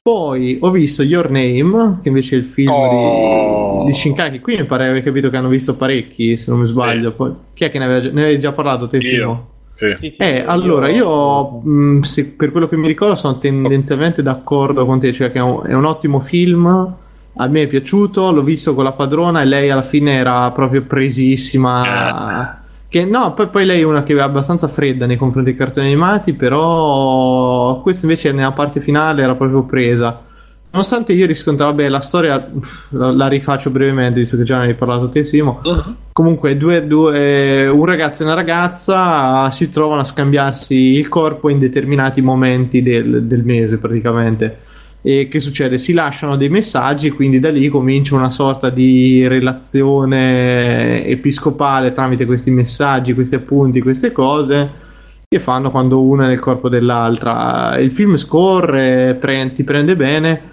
Per me il difetto più grosso, allora, da, visivamente è meraviglioso intanto, cioè lui per me è proprio dieci spanne sopra Miyazaki, sopra nell'animazione due D Shinkai, per me è proprio il punto di riferimento ormai per quello che eh, mi piace, forte, so- forte, sì, forte. Soprattutto per quello che riguarda i colori, la suggestione, la fotografia, i personaggi non è che sono nello standard. Trovato, ho trovato anche, scusami, ho trovato anche l'inizio con la sigla, ho trovato molto moderno rispetto sì, a quello sì, che sì, è il Giappone. Ma una cosa che per me è fantastica è il notare la, la ricerca proprio della realtà in tutto, in cui cioè lui si vede che fa l'architetto, c'ha una sedia reale che costa milleduecento euro per dire, mm. cioè proprio ti dà subito l'idea di tutto, è tutto studiato nei minimi dettagli dal punto di vista visivo. Dal punto di vista della storia eh, scorre, è divertente, la storia ti prende senza annoiare mai, perché è molto lungo, io l'ho trovato troppo lungo forse a un certo punto, è un po' criptica in alcuni passaggi, si fa un pochino fatica a capire certi passaggi temporali, e mh, se devo proprio trovare un difetto è che è anche tanto legata alla società giapponese, soprattutto nel modo di, interra- di interrelazioni, di interfacciarsi con le altre persone, è molto lontano da quello che viviamo noi, al nostro modo di fare, di... di chiacchierare, di esporci. Lì, lì io trovo proprio una difficoltà, appunto prima parlavamo dell'empatia di Louis C K, io qui trovo zero, perché si fanno dei problemi mostruosi, si fanno delle cose, poi bisogna, bisogna, è proprio un, un film lontano dalla nostra mentalità, secondo me, però bello, bello, cioè, vale, vale la pena, insomma, di, di guardarlo. Ma tu sei, conoscendo, vai, ti, spongo di no, ti sei un po', non dico emozionato, un po' appassionato a quello che è, oppure te lo sei visto, diciamo, più distaccato? No, a me, guarda, allora, eh, la storia d'amore no, non mi ha toccato minimamente, però mi è piaciuto molto quel tocco di, i, come ti devo dire, ineluttabilità che c'è nella storia da un certo punto in poi. Cioè, del, del, comunque del dovere a un certo punto trovare il modo per comunicare in maniera diretta, perché è, è poi uno spoilerone. Mi è piaciuto anche molto come il, il film ti mette dei messaggi buttati qua e là che già ti fanno capire la trama dove vuole andare, però è tutto delicatissimo, cioè l, la parte della mostra all'inizio in cui loro no vedono le, quelle foto e già comincia a fare dei collegamenti. E, e, e gioca un po', io mi sono sentito anche un po' come stile Sesto Senso, in cui vedi, so, è pieno di quegli indizi, no? Le date sui telefoni che dici, ma ci aspetta, c'è qualcosa che non mi quadra qua. E infatti anche con la padrona, diciamo, la, il divertimento è stato anche quello che lei c'aveva una teoria su come poteva andare e ce l'ha preso per delle cose, io ce ne avevo un'altra e ce l'ho preso su delle altre cose. Poi, cioè, alla fine è un po' un'indagine, poi è anche bello la parte, diciamo, investigativa della storia. Eh, infatti ti dico, mi è piaciuta molto molto più la parte d'azione e investigativa della storia piuttosto che la parte di, di dramma d'amore, che anzi ti dico che avrei preferito anche un finale molto più triste. Secondo me ci stava proprio il finale amaro, invece eh... che poi, vabbè, basterebbe farlo finire dieci minuti, sì, prima dieci minuti prima, infatti. Anche se io invece avrei, per il momento di vita in cui l'ho visto, no ah te però... proprio, cioè ti, ti ci sei, cioè volevi quella storia alla fine alla fine mi aspe... cioè poi te la porta, secondo me, costru... comunque nella sua Ehm, vabbè, non voglio, perché poi vado a spoilerare. È, insomma, difi- è, difi- è un film difficile da raccontare senza far eh, spoiler. Ah, diciamo, eh, eh, per il finale che ti puoi aspettare tu e, e per quello che ti, che ti dà, eh, però lo fa con stile, capito che voglio dire? Cioè, non, non te lo fa scontato. Sì, ma ha fatto fa... più l'effetto Signore degli Anelli. Cioè, ok, l'abbiamo capito che vuoi comunque fargli, dargli un certo taglio finale, però dai, cazzo. Cioè, taglia corto, ormai basta, è, è soltanto un avanti indietro, ah. Però vabbè, dai, non, non è, non è che c'è un com... momento di stanca, eh, c'è un momento di stanca quando, diciamo, che vanno nel, al paese, quando sono sopra il, mon- il monte, dici? Eh sì, sì, è un sì, momento sì, sì, che sì, anche, si, si, si proprio crolla e poi si riacchiappa un pochetto, ma sì. Insomma dici no, beh, oh,